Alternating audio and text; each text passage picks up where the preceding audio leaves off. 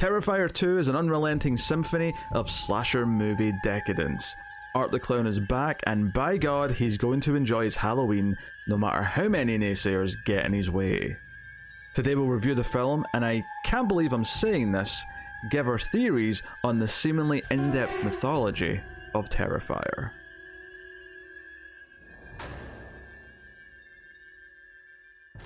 Welcome everyone to Screams After Midnight. I am Peter, and joining me as always is Tim. always without the audio for the hello. Yeah, but it's relevant in this case. Yes, we're a horror movie podcast. We get together, we talk about horror films, and of course, as that little tease would indicate, we are talking about Terrifier 2 today. Uh, finally, it's time. Um, I actually saw half of this in the theater uh, in mid October, and then because I was jet lagged, fell asleep and didn't see the back half of it. So, not that we would have reviewed it then anyway, because Tim didn't get a chance to see it till now. So Mm-hmm. the, the review didn't get delayed, but I was annoyed because I was enjoying the film, and I, I, I, I would have liked Yeah. to have seen all of it in the theater. But hey, Yeah, uh, I I kept wanting to go out uh, to the theater, and um, you know, I, I I I like that the movie, you know, it keeps making more money, so it keeps extending the stay because it's supposed to be like one weekend only, and then it just keeps making more and more money, which is great. It's a nice little uh, success story, but man, that runtime just always kept putting me off. Like, I- I'm already so tired, and then the idea of like, if I go, it's probably gonna be late, and I don't know, like seeing yeah something like uh, you know with this length at like 10:30 or whatever would does not sound like a good idea Uh, surprisingly long for a film of its type, which will you know we'll get into that. We'll start spoiler free as we always do. Uh, as you were just saying there, it has kept extending its run, and it actually just crossed this weekend, this past weekend, uh, ten million dollars at the box office, Yeah. and I think its budget was something silly, like it's like less than a million i believe oh, it was way less. I, it may have, Yeah. like it may have been like under a hundred thousand. Like Yeah. we, we are we are silly low budget here for this.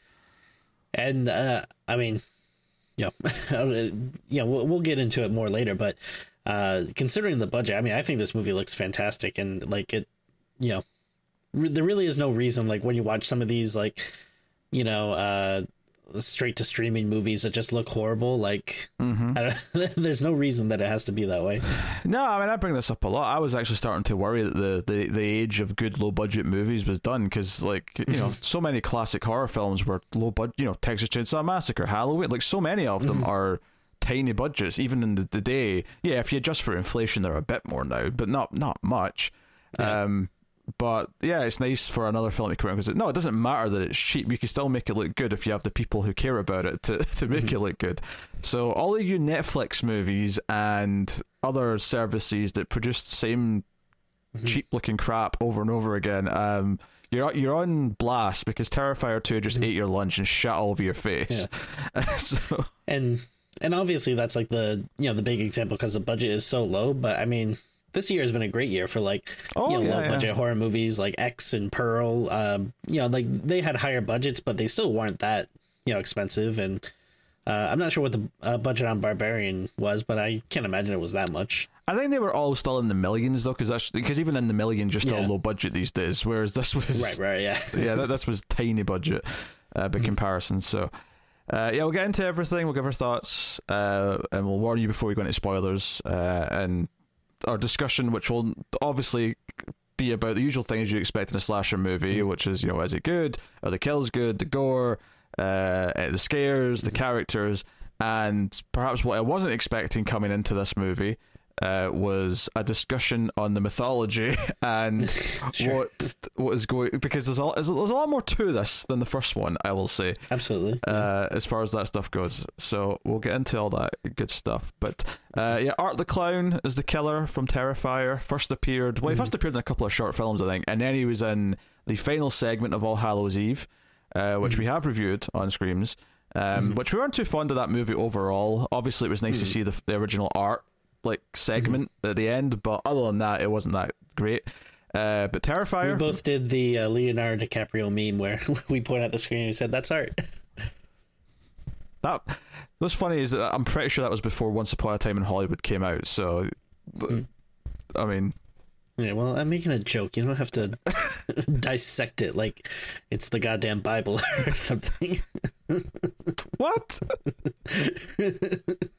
Who's dissecting? Well, some people are, but you know what? Uh, whatever, right? Uh, but we both love Terrifier. Terrifier was a great little slasher Mm. film that we didn't see when it first came out. We saw it like two years later. I think we saw it in like 2018. We Yeah. went back and did it uh, during October season, and we were excited. It's a great like 80 something minute movie.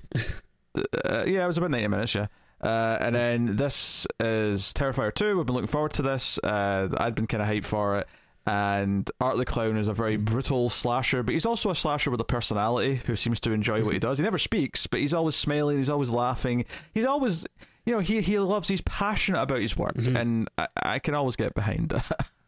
I, I actually do like when he's you know doing gags. Uh, I, I I do find it kind of endearing. Like uh, I'm usually not a big fan of like you know when the the monsters or whatever are trying to be funny. I feel like it usually doesn't work. Uh, but I don't know. I think art is actually pretty funny in some cases. Art, art, art can be funny. There's a, I actually tweeted a moment that made me laugh quite a bit uh, earlier. So uh, I'll, I'll be pointing that out later when we get into spoilers. But uh, Tim, Yeah. well, that's, okay. The premise of this is that Art's back and he's killing people a year later. Uh, Right. the main character is a teenage girl uh, with uh, a sort of troubled family right now, Mm. and we'll get into that p- properly later. That's basically it. I I don't really want to give anything else away. Tim, what did you think of Terrifier 2? Uh, so I'll, I'll have to divorce the viewing experience from the actual movie because uh, if I'm if I'm if I have to take an account uh, the Screambox, which I uh, I'm sorely disappointed in, uh, I, I hope they get their shit together because I really do hope that they are like, you know, this alternative, you know, the the Hulu to Shudder's Netflix. You know, like I hope that it's a viable streaming service that we can both have, and it's pretty cheap too. Like I. I got like 14 bucks for six months or whatever. So, uh, you know, it, it's a great price point. Um, so I, I hope that they can get their shit together uh, and that they have lots of great movies and then you know we can uh, call each other up on the phone and say like did you see what's on Screambox yeah and uh, whatever so I, I i just i'm Calling really really each other up on the phone. What decade are you living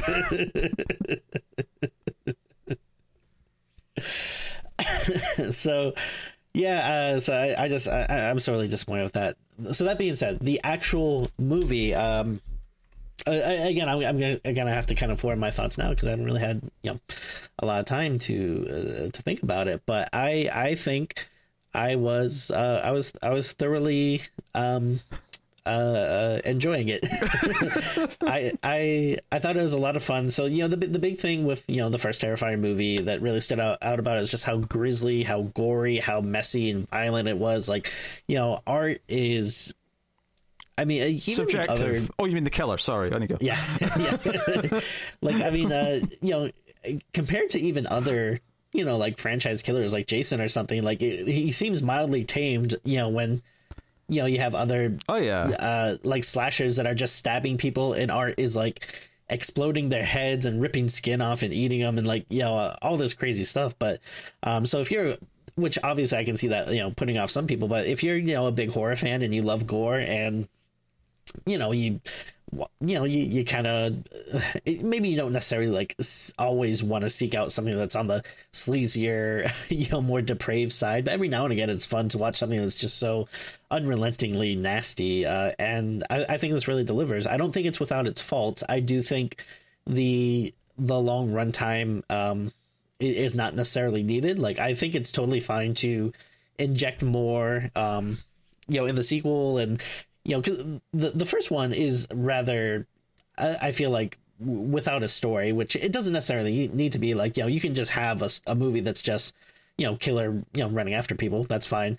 Uh, but this one it does actually you know try to endear you more to characters and you know uh, get inside their head a little bit more.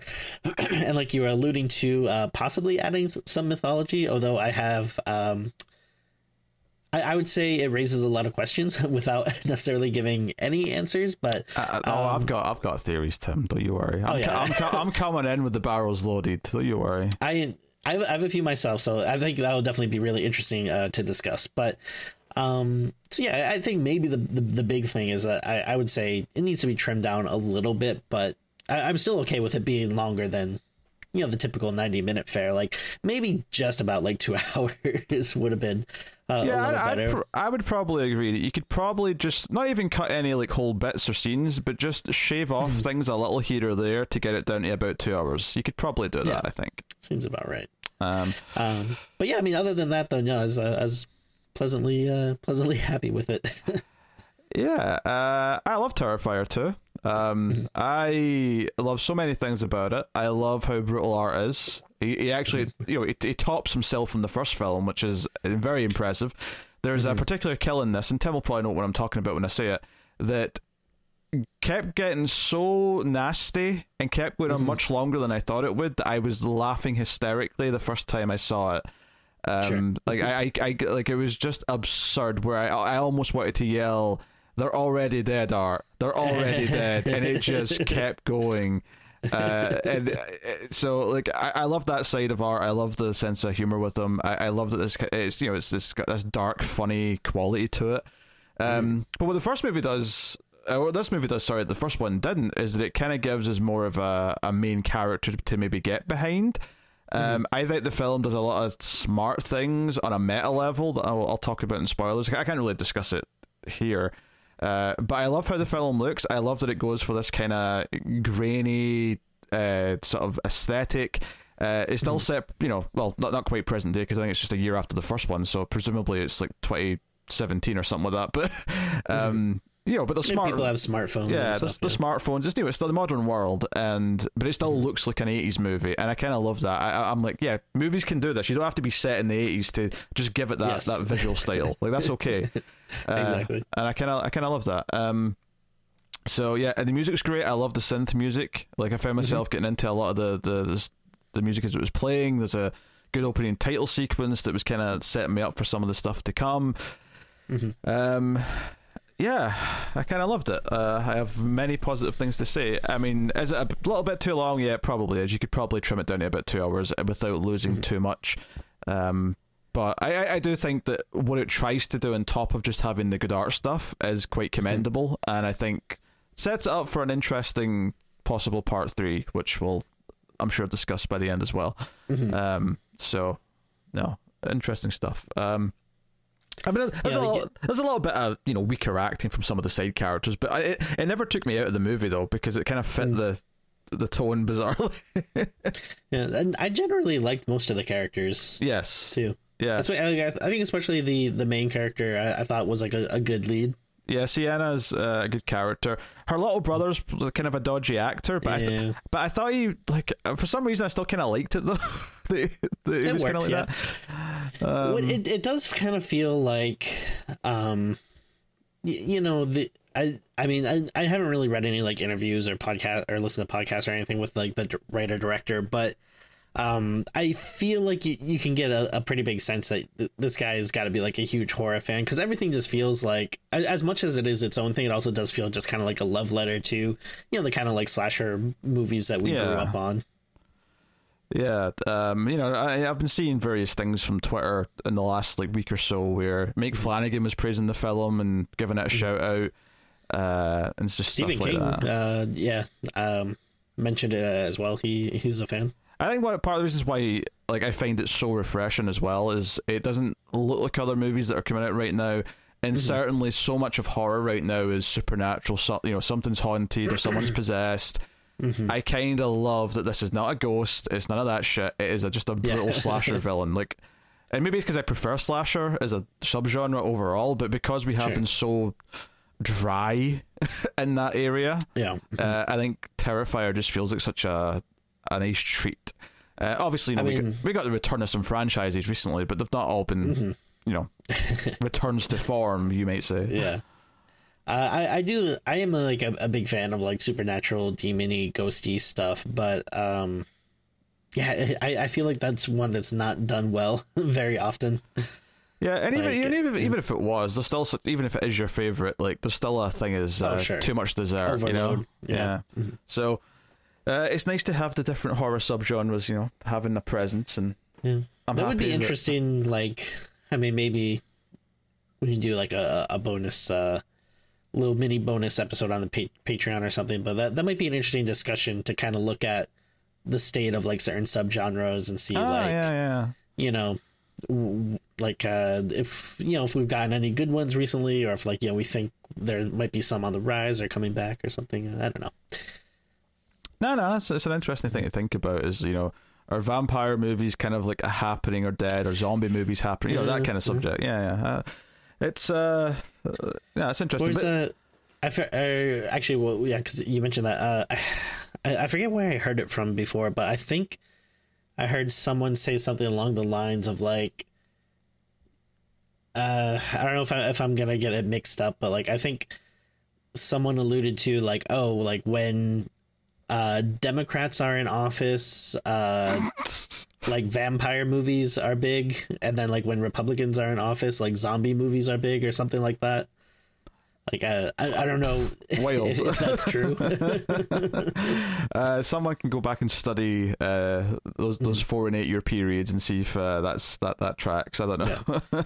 i think i i think the I, and again I, I forget who said this but I, I think the point that they're trying to say is like you know republicans are kind of like brainless people that just follow the whatever and like democrats are like you know will like to bleed you dry or whatever which you know obviously these aren't my beliefs. I'm just uh you know uh quoting a person who i think said something along those lines but i could be mixing it up. But it's interesting if that is true if there is like a correlation between that I'm glad you brought up the thing. You're you're not entirely sure if it was accurate or was ever said at all. someone uh, i mean i just like to bring up stuff and then have smarter people than me uh you know verify it You can just say me, Tim. You can just say you. Peter verifies things. That's okay. well i mean you weren't stepping in there to correct me so i don't know how uh, uh trustworthy that is and now you're like leaving to go uh i don't know open an encyclopedia or something Firefly he called you an encyclopedia. Uh, so, but yeah, no, I uh, like. I think Terrifier uh, was was a refreshing experience. The first movie w- when I saw it, and I wasn't super into All Hallows Eve. Although I am going to bring it up later when I'm talking about uh, the mythology because I actually think it starts in that. Uh, Okay. But, um, yeah, that's like i don't even remember all hallows eve at, at all um is it all hallows eve or just hallows eve I think it's just all. I it's All Hallows Eve. Okay. Uh, so I did watch the first Terrifier, um, like a, a few days before Oh, okay. uh, watching this to prep. So, um, still fun. It's still a good movie. Yeah, I, I, just- I I loved uh, the first Terrifier as well when I saw it. That's that's definitely adds a lot more of everything though, and definitely puts a new little twist on things just to make it feel fresh again. Uh, which does make me fascinated because uh, when I saw it in the theater and I did miss the second half, but I did wake up during the credits. Uh, and after the credits, there was like a little interview segment kind of thing with the director Oh, talking really? about the future. That you know is, eh. Oh. uh, and it did kind of sound like yeah, there's like he's he's got it in his head what three will be and what the mythology and where it's I going mean- and all that stuff is. yeah. I, at this point, like, I, the fact that it's like made so much more, like you know, over his budget. Like, I mean, I, feel like the third one has to be.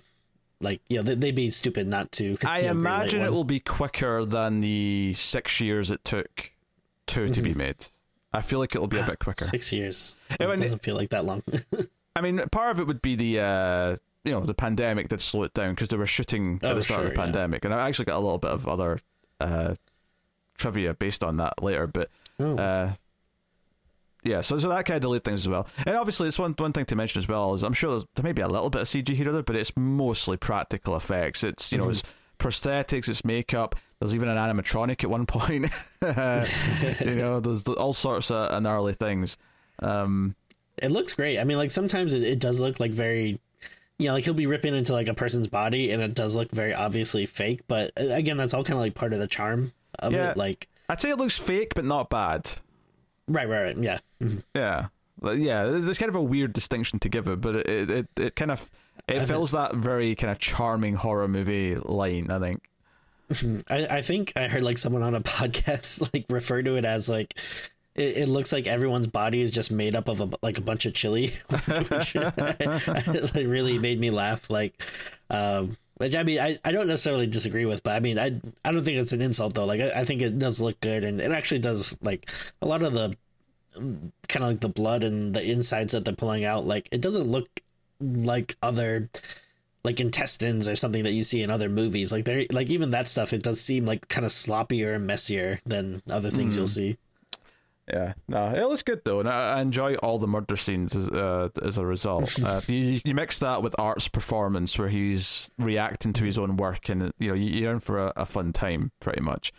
So, is it the same guy uh, that did it in this one, or? Yeah, same actor in the the two movies. It was a different actor before that. Oh, okay, but it was the same actor in the two movies, and he is definitely the best at it. Like you know, like oh, absolutely, yeah, he's great. Like, uh, especially like you know, selling, you know, uh, all like the silent kind of mime gimmicks and stuff. Like uh, he does a really good job. Yeah, yeah. The way he just looks at people or waves or smiles or mm-hmm. you know. He's kind of got that weird smile most of the time, but then every so often when he takes it away and he looks angry, it's like, oh no, shit. Like he's always happy. Mm-hmm. And sure, he does a lot of nasty things when he's happy anyway, but like, what's he going to do when he's not happy? Yeah, or you've pissed him off. Like, these are mm-hmm. these are very serious questions. So, yeah, uh, really good time. Uh, I think we'll just give the spoiler warning so we can get into it. It's a long movie. There's a lot to discuss, mm-hmm. uh, a lot of ideas and and whatnot. So, um, Terrifier two. Uh, I mean, mm-hmm. it's set a year after the first one, but the prologue scene I think is set the same night as Terrifier one. So Terrifier one, and you just rewatched it, so you can remind me if I'm wrong. But mm-hmm. um, after Art seemingly died at the end of the first movie, he the ending was him waking up in the morgue and sort of like, oh, he's yeah. alive. yeah, so yeah, like a, a, quick little jump scare. Yeah. But uh, so in Terrifier 2, it's kind of like him just, oh, he's just gotten up and this is him out in like an alleyway somewhere and this is him just sort of mm-hmm. recouping after he's woken back up. Uh, and we get like some mm-hmm. fun antics from him right at the start of the movie. He goes into like a uh, like a vet's or something like that, you know, a, like a vet clinic. Uh, and like brutally murders the guy who's working there, uh, including ripping out his eye and putting it in his own eye socket. Which, which is why the first that made me laugh because the way he sort of goes "ta-da" when he shows off his new eye, uh, gave me a good chuckle. I don't know. Uh, yeah. So, wait, so was that not the? I, I was, I was trying to think if that um, that was not the guy at the morgue, but I, uh, maybe I'm. Maybe it was a guy at the morgue. I don't know. Uh, but... I yeah, because I, I, I, think yeah, because then this one I, I, believe opens up with them kind of going back a little bit, like in the morgue before he kind of gets up, and then they have like those other cops come in like wheeling the bodies, and then you know they unless I'm thinking about the end of the first movie, since yeah, yeah, I watched them so that's, close that's together. not in two. That's in one. I didn't see any of this. Okay, that's in one. Okay, yeah, I'm, I'm, just thinking of the end of the first movie. The, the, literally, the, the, the, opening shots of this movie are like an alleyway, and then Art comes walking out of the the fog okay. or whatever. Yeah. Okay. Um, yeah, yeah. I'm I'm running on extremely little sleep, so okay. I apologize. um, no, but you know, he brutally mm. kills uh, this guy, mm-hmm. and uh, the guy's like trying. I do remember like the the eyeball stuff because yeah, I think so. Are, are we to think that like? Because I, I I got the sense that he you know because he, he was like pretty messed up from you know the end of the first movie. So to me, it, it seemed like he was using that to like replace his eye, which, I mean, I don't know what the supernatural powers of art how they work like if he can just kind of like heal himself and like use other people's body parts or, or something to replace his own. Well, I mean that's what the scene's telling you. He can do this. I, I, don't think it's confusing. He just does it. And it's like, okay, so he can do this. I know. I guess. I, I guess maybe I'm asking more like how? well, that's a that's a bigger question, Timmy. That uh, I've got some large mythology ideas, but I feel I don't think okay. we're ready for that in the opening couple scenes. Sure, sure, sure. Yeah. um, he goes to a laundrette to clean himself up, and he just strips down uh, naked, except his his mask and his uh, his face paint, obviously. But he's sitting there reading the newspaper. That scene was really funny. That's a really funny scene because mm-hmm. the guy there sleeping, and it, it, just cuts to him sitting there reading the newspaper, uh, art that is, mm-hmm. while he's like naked, um, mm-hmm. and then it introduces like a new character. I, I, you know, I, I hesitate to call her a mm-hmm. character because it's kind of a figment of his in his head. Although there are other characters who can see her later, but most regular people can't see her, and that is, mm. uh, I think she's credited as just the pale girl. Okay. Uh, let me just confirm that. Uh, yeah, the little pale girl is what she's credited as, but she's like a small lady art. it's the best way I could describe her. She's got the same kind of blank, expressionless smile on her face. Um, her introduction, uh, while staring at art, she seems to shit a bunch of stuff onto the floor. yeah. Like it's not poop. It was Uh, I, I didn't make that clear. It's not poop. It's like a bunch of just other matter. It's disgusting looking, but it's it's like it's very gross. yeah. I, I, I guess it's just kind of like that chili you were mentioning is the insides of people. She, Yeah. shit, she shits out a bunch of that. Uh, And we, and we just like when we started watching this too, like we just started like eat dinner. And this is like Oh, the you're first like fool. five minutes You're a f- of the movie. what? Oh, Tim, you just watched the first movie again. You really thought eating dinner during Terrifier 2 was a safe move? I mean, we don't have a lot of time. Like by the time we put Wyatt to bed, you know, do I want to wait, you know, to watch uh, delay the movie another thirty minutes? you know, to eat dinner. You just, you kind of have to power through. okay, okay, okay. Uh, um, I mean, I uh, I was not eating uh, while I watched the scene, It's a good, Uh, yeah, good choice. so uh, no problems for me. But uh, she comes over. I, I like this girl. I, I thought she was very entertaining. Um, Oh yeah, yeah, she's good.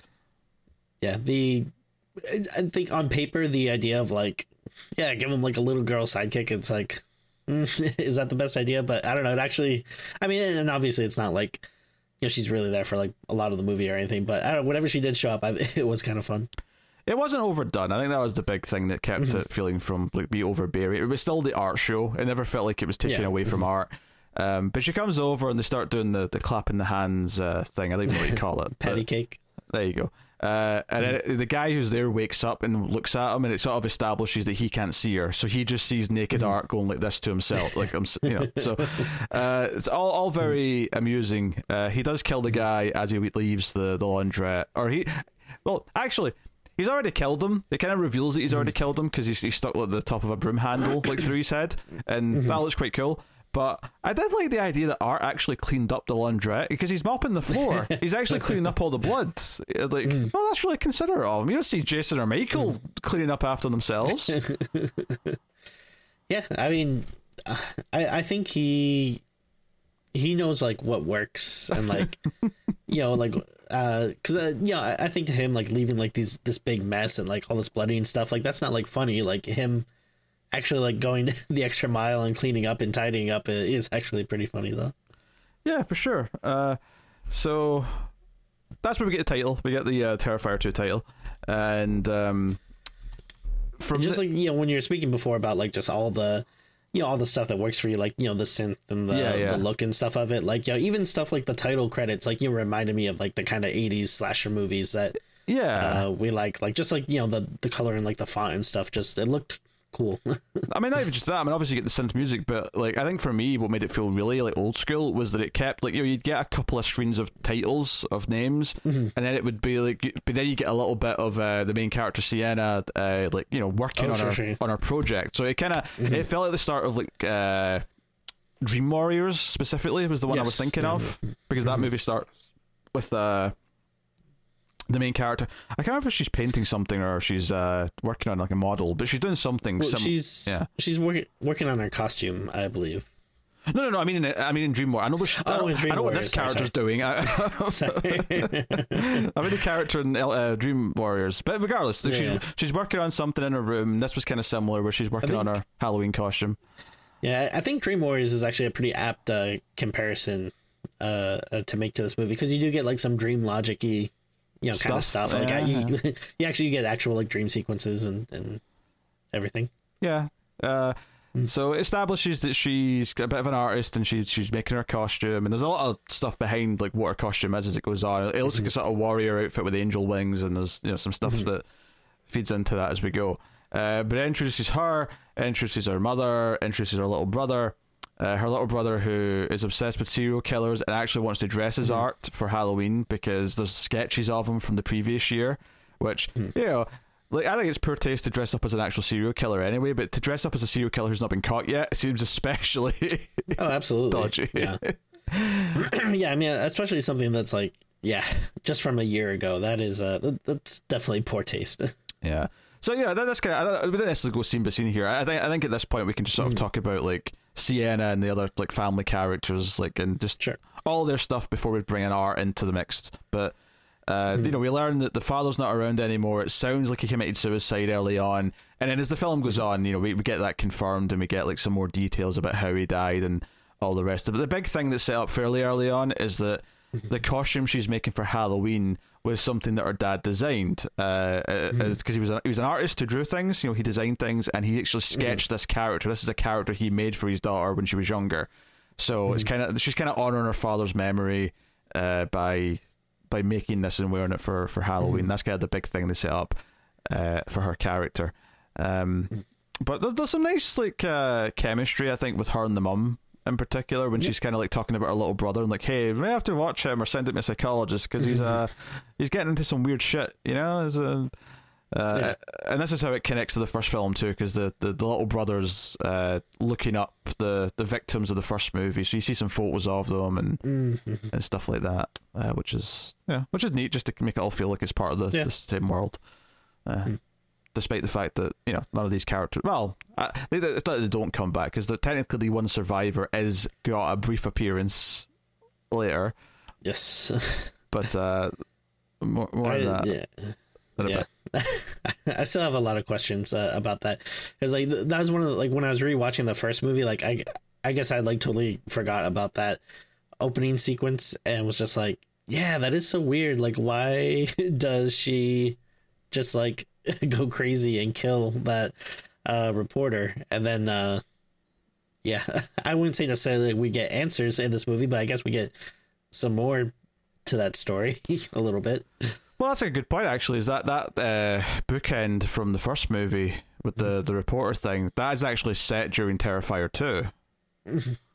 Because oh, you, oh yeah, yeah, yeah. c- You're 'cause right. yeah, because the friend. Yeah, because you see her, or you, or you used to hear them talking. Oh yeah, you see a little bit as well. Actually, I think Art's watching it in a scene. Uh, but you see like this interview happen with the survivor of the first movie, and then you hear the friend in the high school the next day say, "Hey, shit, you know that that survivor attacked the the journalist."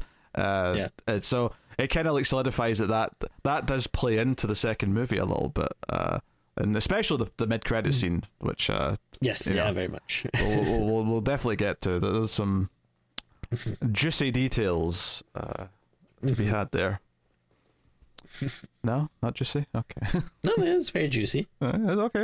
uh, um, so, yeah, no, I, I think the like like I say, the little brother's acting can be a bit stilted at times. Mm. Uh, you know, there's little moments where he comes in to like get, get help with these like these these little art hat that he wants to wear. The string's broke, and he's talking to his sister. And maybe this is a scene that you could maybe have cut out, but uh, it, it- this is one of these little moments where he it establishes how they feel about their dad a little bit, and it, you know brings out some of their family history. And he's got a couple of lines here that feel a bit stilted. The, the, the you know the um, tallest kid in my class, or uh, you know other little moments like that. Just, but they feel kind of like the sort of cheesy dialogue that you would get in an eighties movie, which is maybe why I kind of felt some charm by it. But uh, Sure. yeah, that wasn't too. And then the other main characters we get introduced to are uh, Sienna's two friends, uh, and the you know the plot of the the movie is that they're going to a, a party together later on for Halloween, and um, you know so that's the basic setup of that stuff. Uh, and she she's freaking out because one of the big things that happens early on, and this is the big first thing we're going to really talk about, is the dream sequence, uh, which notably I don't think art appears in the like present day of the movie until after this dream sequence, which I think is maybe a little interesting. But uh, Sienna's like flicking through TV as she's lying in bed, and she lands on this weird like kids show, uh, where it's you know someone's got a guitar and they're singing songs with kids, and it's like a kids TV set, and it's called the Clown Cafe, and they're singing about the Clown Cafe, and she falls asleep, and then she has a dream where she's in this right, she's stuck one of the little kids in the clown cafe and the song's going on and it's you know it's uh talking about and you see like a mural of art the clown on the wall and art eventually shows up and it's a really wild scene because he ends up pulling out a Tommy gun after, after he's been nice to a bunch of them and like giving them presents uh, and he's very art the clown way he pulls out a Tommy gun and just mows everyone down and then starts using other weapons. He uses a flamethrower at one point. uh, he, you know, he's, he's doing all this crazy stuff. Um, and he's chasing down Sienna, and it's it's a pretty long sequence actually. It goes on for like a good five minutes at least, uh, mm-hmm. from start to finish, and eventually uh, Sienna, like in the dream, holds up the sword her dad gave her, which is actually sitting in her bedroom. Uh, the dad mm-hmm. gave her the sword, and it blocks the fire. But it, when she wakes up, uh, like her entire like cabinet where the sword is lying is all on fire, as if it's actually mm-hmm. affected the the room. It's affected the real world, and you know it's a bit of a bit of drama. The mum comes in and puts the fire out. Blah blah blah. Um, and that's that's got her kind of shaking the next day, and she's kind of scared. But right, so a lot of interesting things here. The idea that she's in some way connected to art before art's even showing up, and it's true that for the rest of the movie, Art is kind of zeroing in on her the whole movie. Like he's going after mm-hmm. her friends, he's going after her family. Uh, obviously, he sees her at the the Halloween costume store. Like it's all about getting to her. Like he's clearly zoning in on her. Uh, mm-hmm. And this dream, I guess, is kind of the first thing with the hints as to why and to to maybe what's going on. yeah.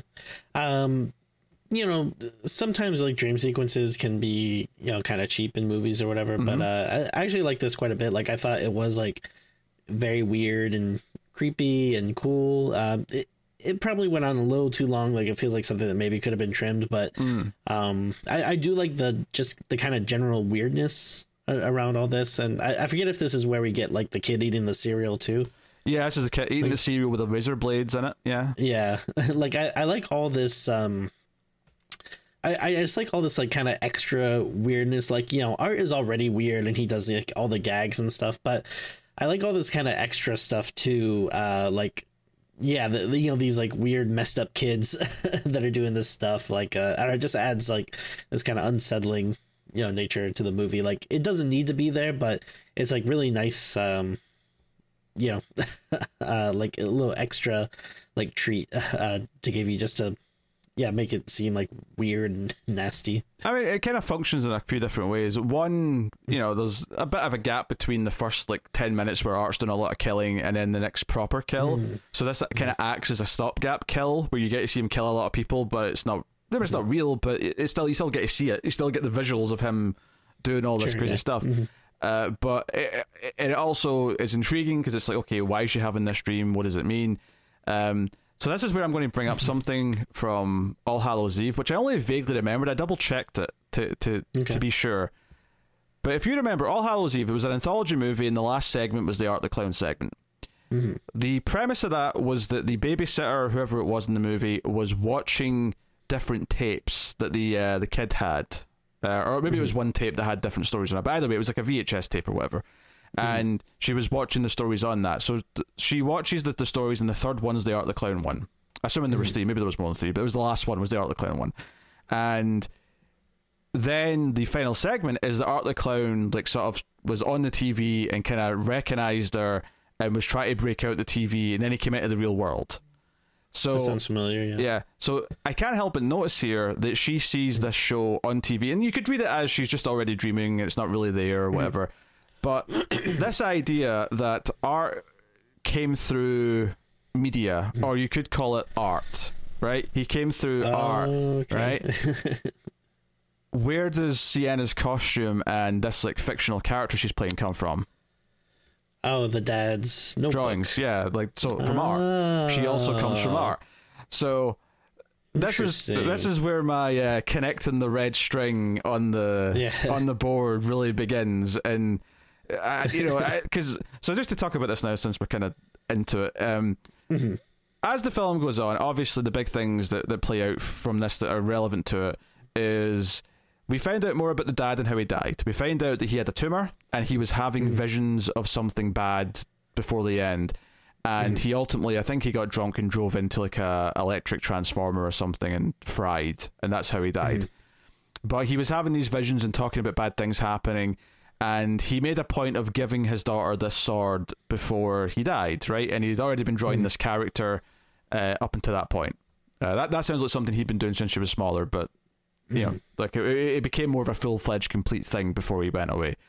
Um, mm-hmm. so he's doing that, right? And he was know, knew that something bad was coming. Mm-hmm.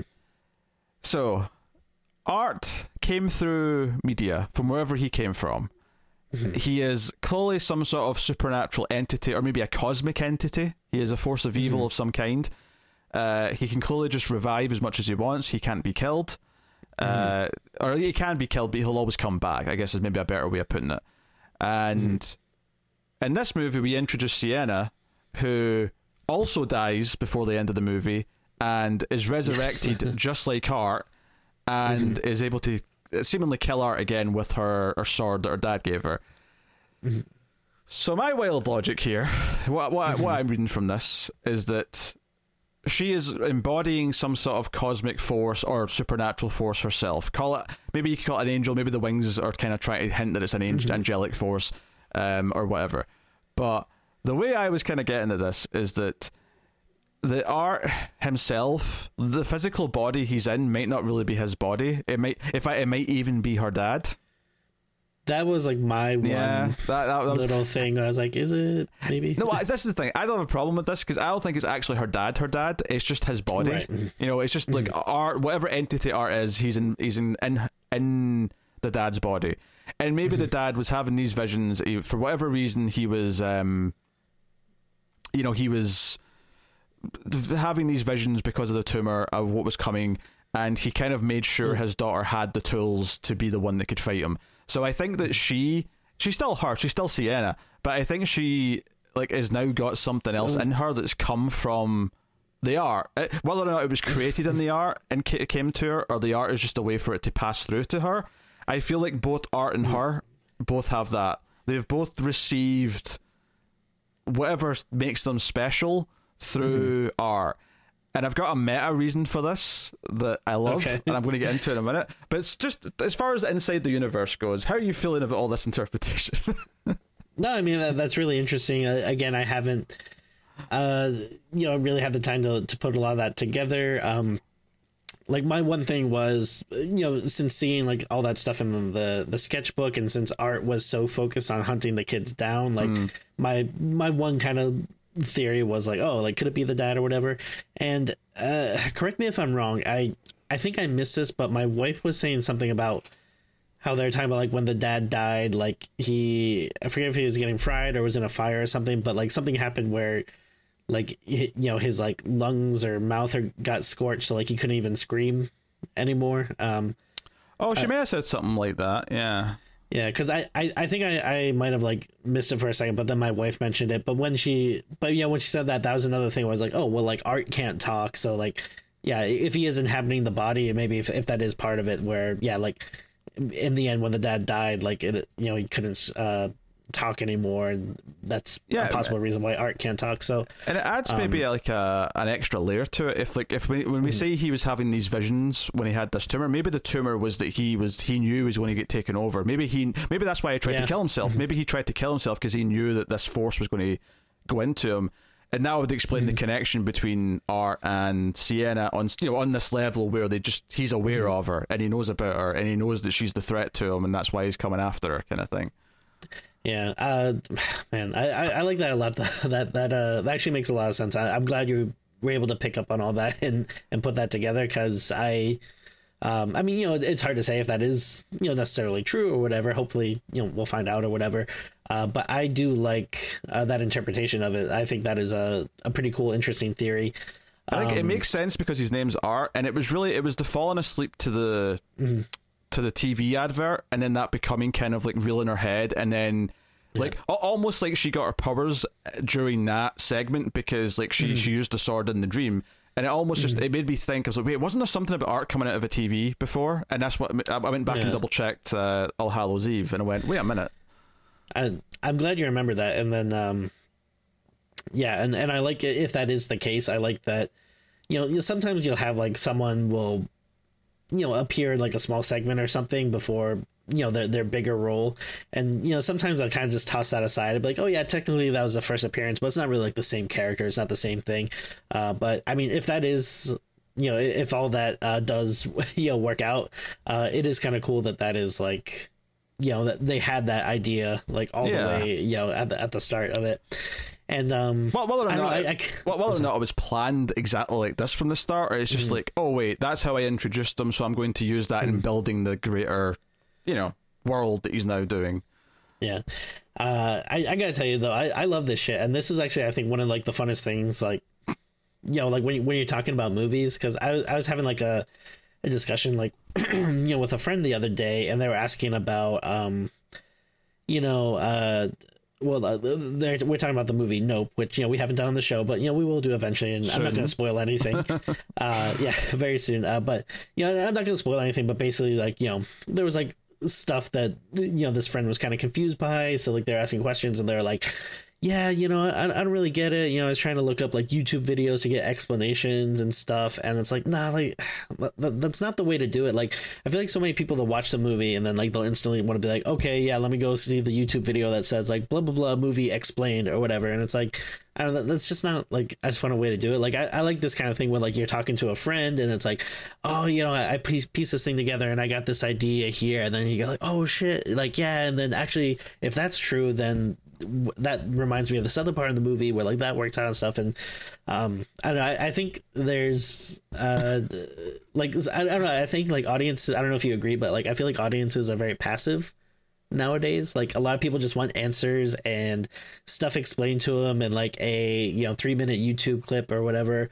But no no tim don't shit on these people too much because uh some of them might come to us for the explanation and i very much oh. appreciate that traffic so Oh no, yeah, that's true. Yeah, no, I mean you should definitely listen to us, but yes, you know, I, I think, but I, I like to think that the people that are listening to us are, are very smart and already have their ideas sure. and theories, but they they just want to get our take on it and have that, a discussion about it. That's right. Massage them, massage the egos. Tim. That's right. Uh, but kind of, I guess, uh, but to relate it back to the movie though, I think what's interesting about this is you know, uh, I, I think there's a way where you know people might watch it and say, well, this was stupid. It didn't make any sense. Like, why does this happen? Mm. Why does this happen? Uh, but then I think there's a way that you know you and I are looking at it where it's like it feels like the filmmaker knows what he's doing, and maybe he's not letting us in on everything yeah. yet. But I feel confident that he's not just putting stuff that hey this would be cool like you know it's like i can feel that there's like a a mythos there that he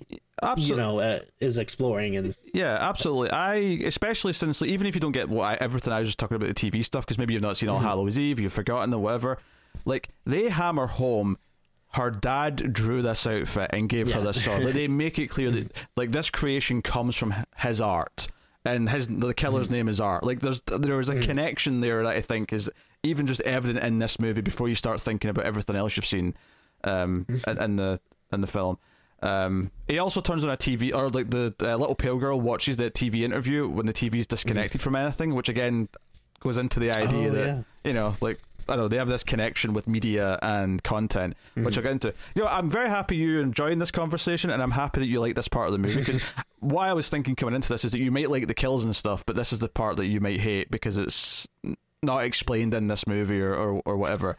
I love piecing I it together though. You know, I, I, love like as long as it feels like there's a mm-hmm. method mm. to the madness, and you're like, okay, there's, there's something right. here. I can get into it.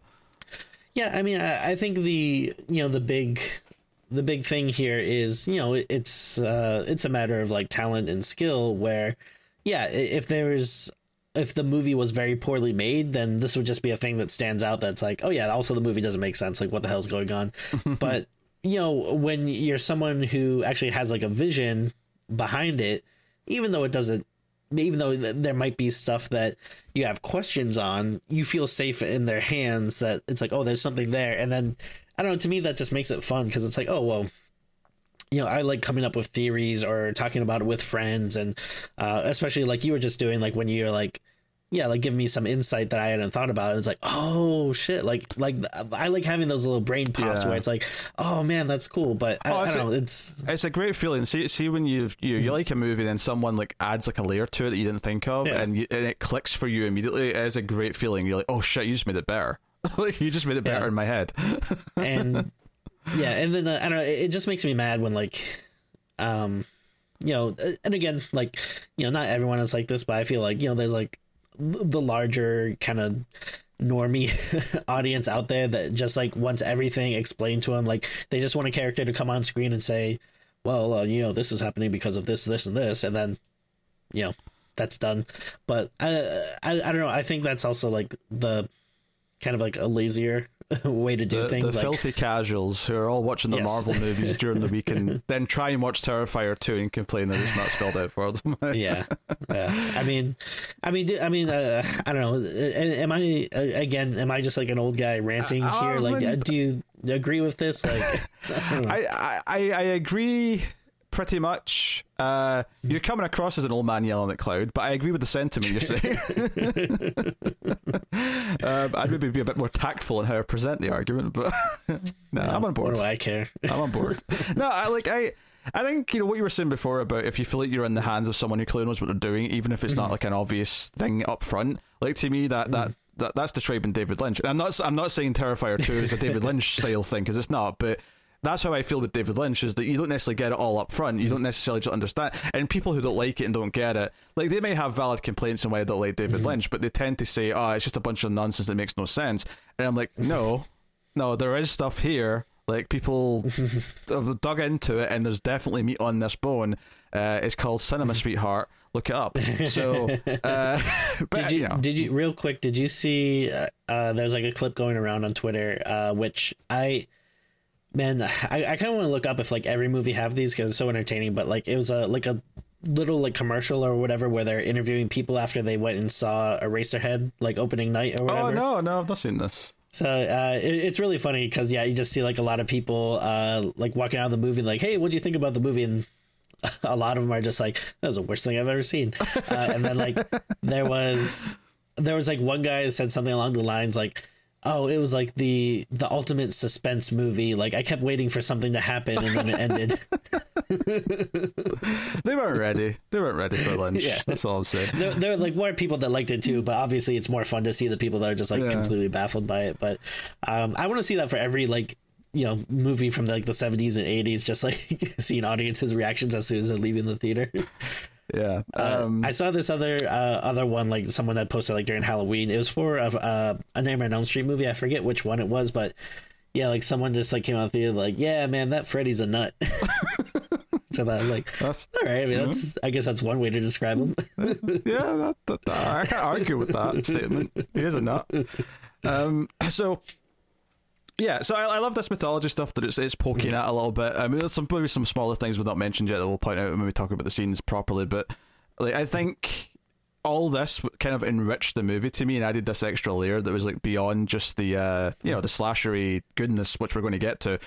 But the meta side of this that I wanted to talk about because I once I had this theory in my head, I started thinking about okay, why is this amazing? Why why is this a good idea for a slasher? Because I wouldn't necessarily mm-hmm. think a slasher movie is the place where you want to set up a story of good versus evil because that's ultimately what they've set up by the end. Is art is this force of mm-hmm. evil? Sienna is imbued with this power of good. She's the one who can take him on. You've got this good versus evil, and that doesn't necessarily mm-hmm. work for a slasher movie typically because you know you want the the the heroes, the victims to feel vulnerable, so the killer feels scary, and you know that's what you, you do. And then something clicked to my brain, and I went, "Oh, this is genius!" And I'll tell you why it's genius. Right? Okay. It's gold, Jerry, gold. so, I want to talk about. I want to, so to talk about this to see what I think this is doing. Mm-hmm. I'm going to bring up Halloween. Halloween, mm-hmm. fantastic horror film, Movie of the holiday. movie of the holiday. Uh, I would say the best horror movie ever made. Michael Myers mm-hmm. chasing Laurie Strode, yada yada. First movie's perfect, can't fault it, right? But they keep making mm-hmm. sequels, right? They keep doing sequels. They keep going forever. We just had our thirteenth Halloween movie, and you know, there's there's some better mm. sequels, there's some more sequels, whatever, whatever, blah blah blah. I mm-hmm. think the idea of Art and Sienna, and the idea that they both come from media. I think this whole thing is kind of like taking the idea that in Halloween sequels, especially in particular mm-hmm. sequels, right? Obviously, you have the shape, you have Michael Myers who can't be killed, and he keeps coming mm. back no matter what, right? They always find a way to bring him back, right? Whether it's mm-hmm. reboots or oh no, he wasn't him that got his head cut off, you know, whatever it may be, he always comes Yes. back. And technically, Laurie Strode's not invincible. You know, mm-hmm. and, and, and premise, she's not invincible. She's supposed to be vulnerable, but you don't really believe it, right? She has what we call in the business plot armor, right? And she's effectively invincible in the sense that because they keep wanting to make sequels with Michael versus Laurie, and the biggest complaint we had with the new one was that, oh, we have to go back to Michael versus mm-hmm. Laurie, even though it's the worst part of the movie. I mm-hmm. think and this is genius. This is a meta commentary on this.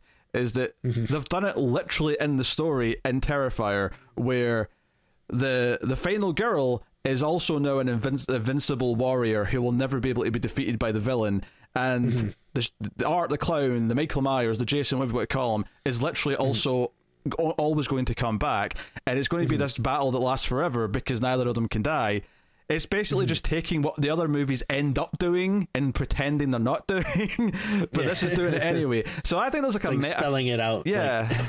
so there's like a meta quality to this, and that's why, because I was thinking, yeah, but is this a good idea for a slasher movie? And I thought, well, what's it saying about other slasher movies? Because it clearly, you know, is inspired by them. It's clearly, you know, the makers are clearly fans of them. And I was like, I think I like this idea. I like this idea that it's uh, not mocking, but it's just it's uh, playing with a bit of fun of the idea of how when you get these franchises, the the main character, if they have a recurring main character, they end up being just as invincible as the as the villain. And yeah, Yeah. so I don't know, I like it. I think no, that's an interesting idea. I like that. I, Mm-hmm. I, again, like I, I hadn't really thought about that, but that's uh, yeah, that's a it's a very interesting way to look at it, and um, yeah, and again, it, it's a nice little, you know, like a, addition to something yeah you haven't really like seen before. Um, like as much as it feels like this is you know a love letter to slasher films, it does feel like. You know, it is also maybe trying to subvert them like a little bit and you know, give you like some stuff that you haven't seen. Like, um, like I always forget that like uh art like will sometimes just use a gun Yeah. because it feels like so like unslashery you know like I remember Uh, talking about the first movie and saying how I was so shocked when he just pulled out a gun and shot her at one point. Yeah. it's, it's just it's like wait, what? You can just do that? yeah would like, do like, that's not yeah like jason that's not like yeah part of the rules Yeah, maybe chucky but you know yeah. Chuck is a bit more. he, I mean, despite the fact that he's in a doll, he's more of a regular guy. yeah if that makes sense. yeah um, yeah, I think yeah, like uh, the first movie does subvert it in that way, but for the most part, it's just like trying to be this like unrelenting, brutal slasher movie, and it's really sort of like going above and beyond because of that. And then this one is subverting it in these different ways, where it's adding all this extra mythology that doesn't feel typical to a slasher movie. It feels like something more out of a, I don't know, some sort of like saga than, a, than a- horror franchise. It's kind of weird. Um, but i mean I, I i do think that's cool like it's not something that i would want to see in every movie like oh, sure, for sure. you know, like uh, you know, hopefully it's not a trend that all, all of a sudden you know it happens. But um, again, it kind of feels like a little bit of a you know a, a comparison to like Dream Warriors or something where uh, you have characters that are able to actually have these abilities to fight back against the you know the the slasher. Um, which yeah, like you know, you don't always. Usually, it's you know the very underpowered uh hero a lot of times you know final girl or, or whatever um they'll have to use like their cunning or, or whatever to you know escape uh but um yeah it's not often that you see them like know, like a video game or something like where they level up or they get like some type of ability uh, to go toe to toe with them. And uh, I, I think that's like really cool. And uh, again not something i would want to see in every movie but um you know i think it works in like dream warriors. I, yeah it works here. Yeah. And it's worth mentioning, even though we're compared to Dream Warriors, I think it does feel very different to that as well. Like it's a very Oh, yeah, yeah, yeah, like this is a very specific like and I'm not gonna say it's never been done anything similar, but it does feel it feels fresh, if not completely original to me. yeah Th- At least to do it in this way in this type of slasher movie, it feels original to me. And I, I, you know, it makes me excited for the third one, not just because I want to see art kill more people in a variety of nasty ways, although that's definitely part of the charm. I actually care about what they do with the mythology next, which I never thought I'd come For out of sure, Terrifier yeah. 2 saying. that's true yeah Uh, so that's that's kind of nuts that he's, you know, Damien Leone, who who wrote and directed this, pulled this off. Uh, Yeah. So, you know, Kudos. fair play. fair play to him. Like, that's nuts. So, uh, yeah, so that's some of the mythology stuff. I just I felt like that was just neater to put all together because otherwise it'd be Sure, sure, doing sure. a piecemeal uh, throughout the the movie. Yeah. Um, yeah, we didn't talk about the different art scenes. We didn't talk about the kills. You know, the first half of the movie, it's, it's easy to separate kind of before the party Mm-hmm. And like after the party. If there's if, if there's something else I would trim, maybe it would be some of the party scenes. Like there's a lot of scenes of them dancing at the party. Like you could probably trim that down a little bit. so. Yeah, Uh, I don't like the the drug stuff. Is like I don't need. It's like Yeah, yeah, sure. Um, I mean, it, it's fine. Like you know, it, it doesn't like take away from the movie or whatever. But it's like, eh, like if you if you needed stuff to like you know cut out or trim. I, I think that's just uh, well, maybe not so much the uh, stuff where like so the the friend uh, Brooke like slips some Molly into uh, Sienna's drink. And Great friend. yeah, while while she's on it, she sort of like says that's horrible, but she's sort of laughing because she's high. Um, I do appreciate that when she was starting to sober up afterwards, she actually started to like, "Hey, you drugged me. That's not cool. like, what the hell?" Like, I was like, "Yeah, if someone slipped me something without consent, I don't care who you are. I'm going to like, I'll turn into Art the Clown." yeah, it's extremely messed up. yeah. Um. So yeah, but at least when, when it was Brooke and her boyfriend though, with the cocaine or whatever it was in the car. At least hmm. with that, I felt like this seems like a classic slasher movie thing where it's like, oh, they're doing drugs, so they're they're about to get killed. It felt like a sort of callback to the you know mm-hmm. the '80s slasher movie where the people doing the bad things get get brutally murdered. By the way, I mean, you want to talk about tension, man. That scene when they're in the car and then uh, the boyfriend's taking a piss, and then yeah, Brooke just looks at the window and like written on the window in the steam or whatever, it says just the tip. I like was instantly like, oh no, I, I know something bad is gonna Yeah. happen to that penis. Which which was a callback because the guy's wearing a shirt that says just the tip, but it's like a knife, but just a bit of blood at the end. Uh, But it's a double entendre, as they say. yes. Uh, but yeah. Uh, so yeah, Art's just sort of working on it. He's building like a. It's basically like a really extreme chib where he's got like a it's like a leg of a table or something, and he's just like breaking up bits of scissors and knives and just like sort of m- like molding it into the hammering it into the wood. So he's got this weird, but it's on the poster actually. You can see it, but he's he's building that, and he um like sees the inter- a bit of the interview on TV with the the survivor of the last movie. He just sort of starts laughing at it in his quiet way, which I always enjoy. But the next time I think you see him is at the Halloween store, the costume store. that sounds right. Yeah, uh, because because of the fire, uh, her wings that she had made meticulously at the start of the movie were destroyed. She had to go buy a cheap pair of angel wings. So she's in the store, she's looking around, and Art just comes in and he's just over in the corner and he waves at her. Uh, but the fun really begins because she gets freaked out and she goes up to like buy the wings, uh, and she's she's checking out and like every time she's looking she's looking for her her purse or whatever. Art brings it up for her because she forgets her bag and Art just like puts it on the, the counter and just sort of like saunters over to the novelty section and we get this sequence where every time she looks back at Art, he's wearing a different set of like glasses. He's got like the, the googly eyes ones. He's got the sunglasses at one point. He's putting on a show. Yeah. He's putting on a show.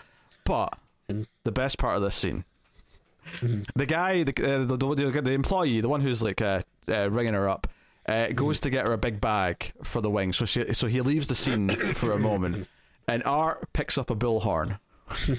and he, he does that sort of that tiptoe, that cartoon tiptoe thing with, with, with his with his hands up, and he comes over to her and like she's just sort of standing there scared because she's already freaked out. She she wants to leave as quickly as possible, and he just he's like right next to her, and he just slowly brings up the horn up to the side of her face, and it's just before he goes up to the side of her face, she just goes, "Please don't." maybe maybe I've got a really dark sense of humor, but that really made me laugh.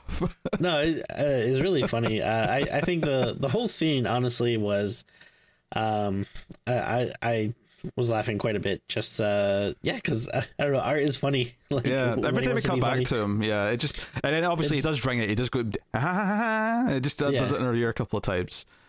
And it's just like the juxtaposition too between him doing like very corny gags and like Mm. you know her just being you know completely terrified um it, it's just uh it- it's just very funny uh And you've also got that It- thing where like this could be the real killer from last year, but there's also a lot of people dressing up as him apparently for Halloween. So it's like, is it Yeah. you know, it, you know, she's not sure. Is it really him or is it just some asshole? Like, Yeah.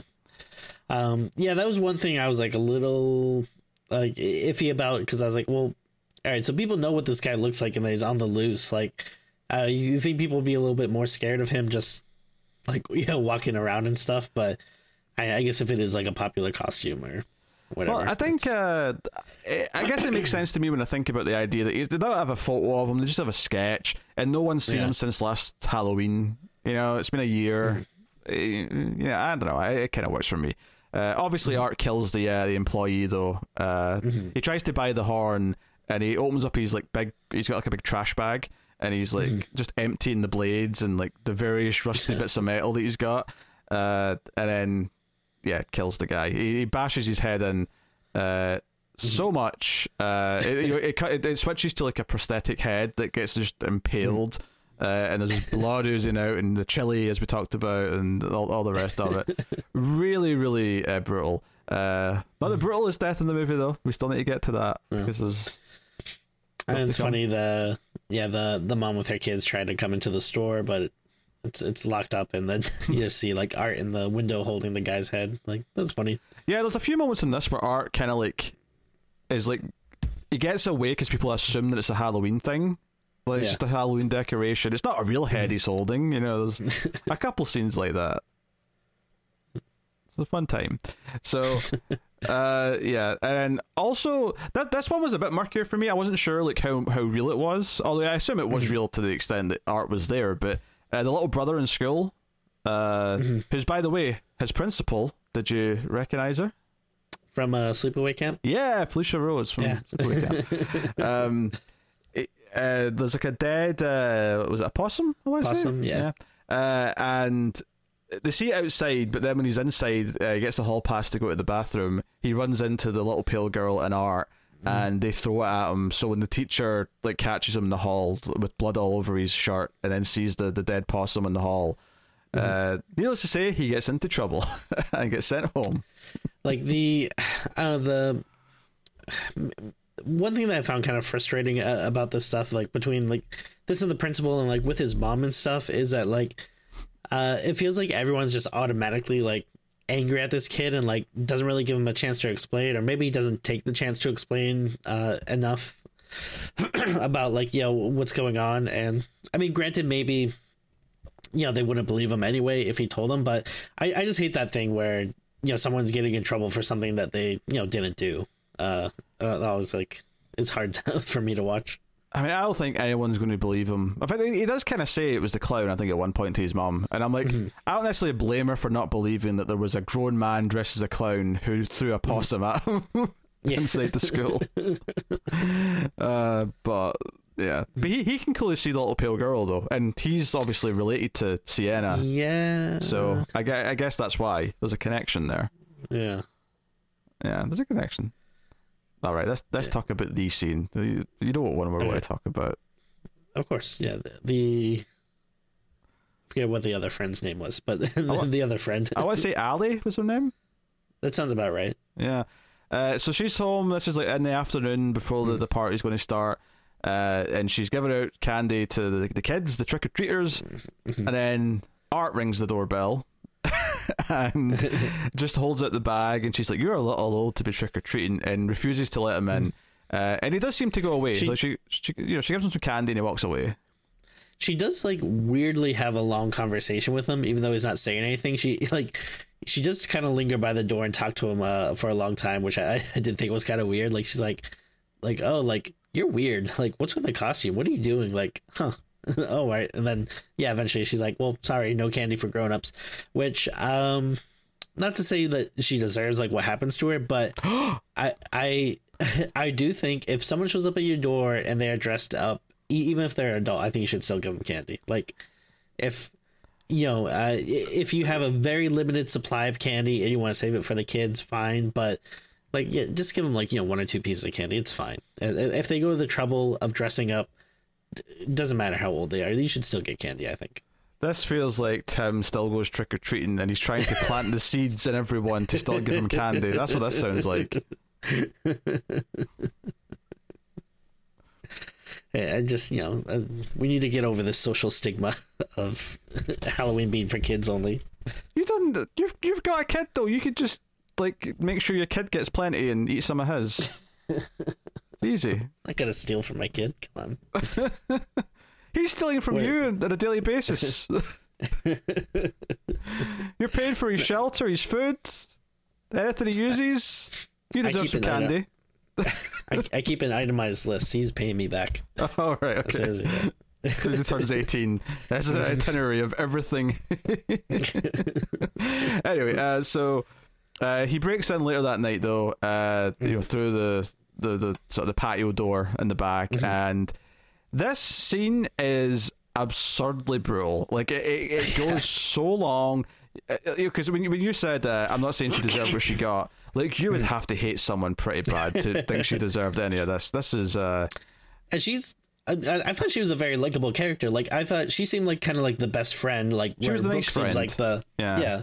Like Brooke seems like the you know the more dangerous friend that like eh, you hang out with, but you know you're not always that sure like how you feel about them. Uh, like like this it seemed like oh like yeah they're very nice together and uh, and I thought the I like the actress and the the character I thought was you know like uh enjoyable. so yeah to get all this that's like happening to her is like oof brutal. I think some movies would like, you know, this would be like one of the unlikable characters' deaths. But I think it's actually funnier that it's not. Oh sure I, yeah. I think the fact that this is the nice friend makes it funnier because this is a scene that you know she gets like a, a slice down her like her face like right down her eye right and that's the start of it Oh. and then art like uh and I'll probably get the order of some of this mixed up but he he starts cutting around her head and like scalps her basically and rips off the the hair it actually reveals a part of the brain now I'm thinking about it um, right? And then she's like crawling on the floor. He snaps. In fact, the part that actually makes me really start laughing is when he picks up her arm and starts trying to break it off at the elbow, but it has to like go back and forwards a few times and then pulls it off. When he starts going back and forwards, that's when I start bawling with laughter because it's like, okay, this is getting absurd. Like, what are you doing to this woman? But the funniest part though is that he leaves the room and I'm thinking, right, she's definitely dead now. There's no way she's alive. And he, comes back in and she's still moving and crying and he pours bleach on her. And at this point, she is like so bloody and she's got open wounds on her back, her head's open. Uh, in fact, I think at this point he's also uh, like grabbed her hand and split it. Like so, so she's, he's kind of Yeah. split her. Her presumably the one that he didn't snap off. He's he's split it down the middle from her fingers. So he's got he's got like the fingers like that and know, Yeah. yeah, split. like the w- like uh, the way art treats human bodies is like the way I treat boxes when I'm trying to like fit a bunch of stuff into the recycling Yes. can. Like I have to like start like bending stuff and like you know tearing off pieces to make sure you know it, it can all fit. Like that's like Yes. that's just what he does, but with human skin and bones. Uh, fact, And the, the best thing I can describe for the arm actually is that when you've got a chicken wing and you separate the two bits, oh yeah, yeah, yeah, yeah, that's how he snaps the arm. Oh my goodness. And then, and then he literally, after the bleach, he just pulls out a full tub of salt and starts pouring salt all over, and then and then he starts rubbing it into her back, and I'm like, oh Art, ah, God. what are you doing? This is so vicious. What are you, you madman? And then I'm like, okay, she's definitely dead. There's no way she's still alive. And then her mum gets home. This may be a slightly later scene, but the mum gets home, hmm. sees the window broken. Comes upstairs and walks in on him, and he's got her like propped up against the bed, and it's an animatronic. It's a really cool animatronic now, mm-hmm. but she's still actually moving in pain, just slightly. Oh, and Art's just sort of making this face where he's like, Yeah. He's, he's looking back at the mom and he's laughing, and the mom's just screaming her head off because like she's just walked in and her daughter, not just being murdered, but like mutilated and tortured, and just it's the most. And maybe this makes us a sick pair of bastards, Tim, but I thought this was hilarious. no, I I mean it is so funny. It's obviously very dark, but I mean if you're watching this movie, you know, again, um, unless you totally have no idea what it is, but you know, you're you're probably watching it because you have um, a little bit of a dark sense of humor, or you're a gore hound, or whatever. And um, and the thing is, it's the over the topness of it that's funny. Yeah. Like. Um, if I heard this happen to someone in real life, obviously I'm not gonna bust out laughing. But you know, in terms of a movie where usually like you know a killer will kill someone and then move on, the fact that they are being so vicious and it's like a cartoon, really. Like you know, it's oh yeah, for sure. you know it, it it feels like Wile E. Coyote if he actually like caught the Roadrunner and then like was just like you know gnawing on it and not letting it go. It's the way he laughs at what he's doing, and he's just like he's Yeah. so proud of his work. It is delightful. And like you know when the mom opens the door uh and you see like she almost looks like just like basically like a skeleton with blood practically like yeah, you know uh and you know you think like oh my god like yeah there's no way she's alive and then yeah she just kind of has that little sputter of like mom or whatever and you're like oh my god like yeah th- they they are uh being very vicious yeah, and I'm pretty sure uh, if this actually happened to her, yeah, you wouldn't be alive still at this point. But it's hilarious for the scene that she so. is slightly alive. um, and, and then uh, you don't see Art kill the mum, but you see him. Actually, no, it's, it's still her head, right? I mean, you assume he kills her, but he uses the head. He, he takes out the brain, and then he uses the head to, as a bowl of candy. Oh So, right, yes, yes, yeah. yes. So trick or treaters come and you're like, oh, that's so cool. And like one of the kids goes, oh, it's so sticky, and the mum just goes, it's just fake blood, honey. Uh, my favorite part of this though is that one kid goes for a second bit of candy, and Art slaps his hand and goes, mm, one, and then he waves at the kids. He's so happy to give them stuff. Uh, you know. Uh, Maybe you could say that the dream earlier on was foreshadowing him giving presents out to kids because he kind of does it here. Sure. Yeah, there's a little bit there. Um, so this is the point where you're like, oh, he has to be like targeting Sienna because he's going after her friend now. You know, he ran into her at the at the store. Now he's targeted her friend. Uh, it's not going to be too long until he targets the mother. Uh, the mother, who by the way is just constantly pissed off at her son for various things. She even tries to uh, uh, like make it up and say, "Hey, let's watch some horror movies and eat some food," and like you know, and he's still upset that no one's believing him because he actually, you know, he did see this thing and he's like really traumatized by it. Um, Yeah. Actually, the mum's the biggest villain in the movie, and I'll tell you why. okay. She's watching Night of the Living Dead at one point, which, as we always point out, public domain. That's why so many movies have characters watching Night of the Living Dead because it's free. But she's watching it stretched to fill the widescreen TV. the absolute filth. Her death was too quick. I'm just going to say that. her death was too quick. Although I, I did love it though. I love the setup for her death, uh, where she thinks the son has done this, but obviously it's art. Has like completely covered the her car in shaving foam and toilet paper, and it's like a smashed pumpkin, and it says "bitch" on her on her windscreen. Uh, And she's like complaining on the phone to Sienna, and then she starts cleaning the uh, the side window, and then that actually reveals that Art's been sitting in there because it feels like she, we're looking at this car like this for a while while she's on the phone and complaining about it and stuff. And then she cleans Yeah. the window, and Art's in there just with a shotgun and just like completely splats her head. Like, you see, you see like what remains of her head hitting against the wall, which is just delightful. Um, Yeah. Which I don't. I, I mean, were you a fan of the mashed potato scene? I thought it was funny. Yeah. yes, with uh, like when jo- again, I like the all like the the set dressing that like art does. Yes. Like he, he is an artiste, you know. Like he, you know, he could easily just go Mm-hmm. and kill people if he you know wants them dead or whatever. But it's like you know, there's the art of the gag is important to him. Like you yeah, know, he's he, to set up the mom and the dinner and like It's it's funny to think that he probably was going there and like actually cooking food and stuff. It's a presentation, and you know, like so. Jonathan was out and like sees like Art's van and gets creeped out and mm-hmm. runs back home. And he, he walks in. His mother's like body with this imploded face is sitting at the dinner table, and Art like serves some mashed potato on her plate, and then just picks it up mm-hmm. and starts shoving it into the hole where her face used to be. yeah. it's just uh, you know it's uh, at this point it's not that shocking because the, the you know the the, the the the the kill that we had with Ali it was so goddamn over the top that at Oh, this yeah. point nothing's going to shock us but um, it's just more of that dark sense of humor that you kind of like enjoy um, Mm-hmm. which I appreciate I think it was smart for the next kill to be a quick one like a surprise that he's there and like quick boom because it was Mm-hmm. so different from the long drawn out torture of the previous victim you don't want to feel like you don't want to get stale you know you don't want to just keep doing the same thing That makes sense. Yeah. you know. Uh, so I I appreciate it from a pacing perspective, but uh, yeah, Art's uh, after Jonathan and ultimately kidnaps him uh, to lure Sienna to this old fairground and specifically a sort of like uh, horror house called the Terrifier. So we. Interesting. Yeah, I actually popped when she's like texting the brother, and the brother says he's in the, the Terrifier, all caps. I was like, oh, okay, like uh, it's it's such a silly little thing, but I kind of appreciate that they're like they got the title in there somehow Yeah. in a way that didn't I- feel super forced.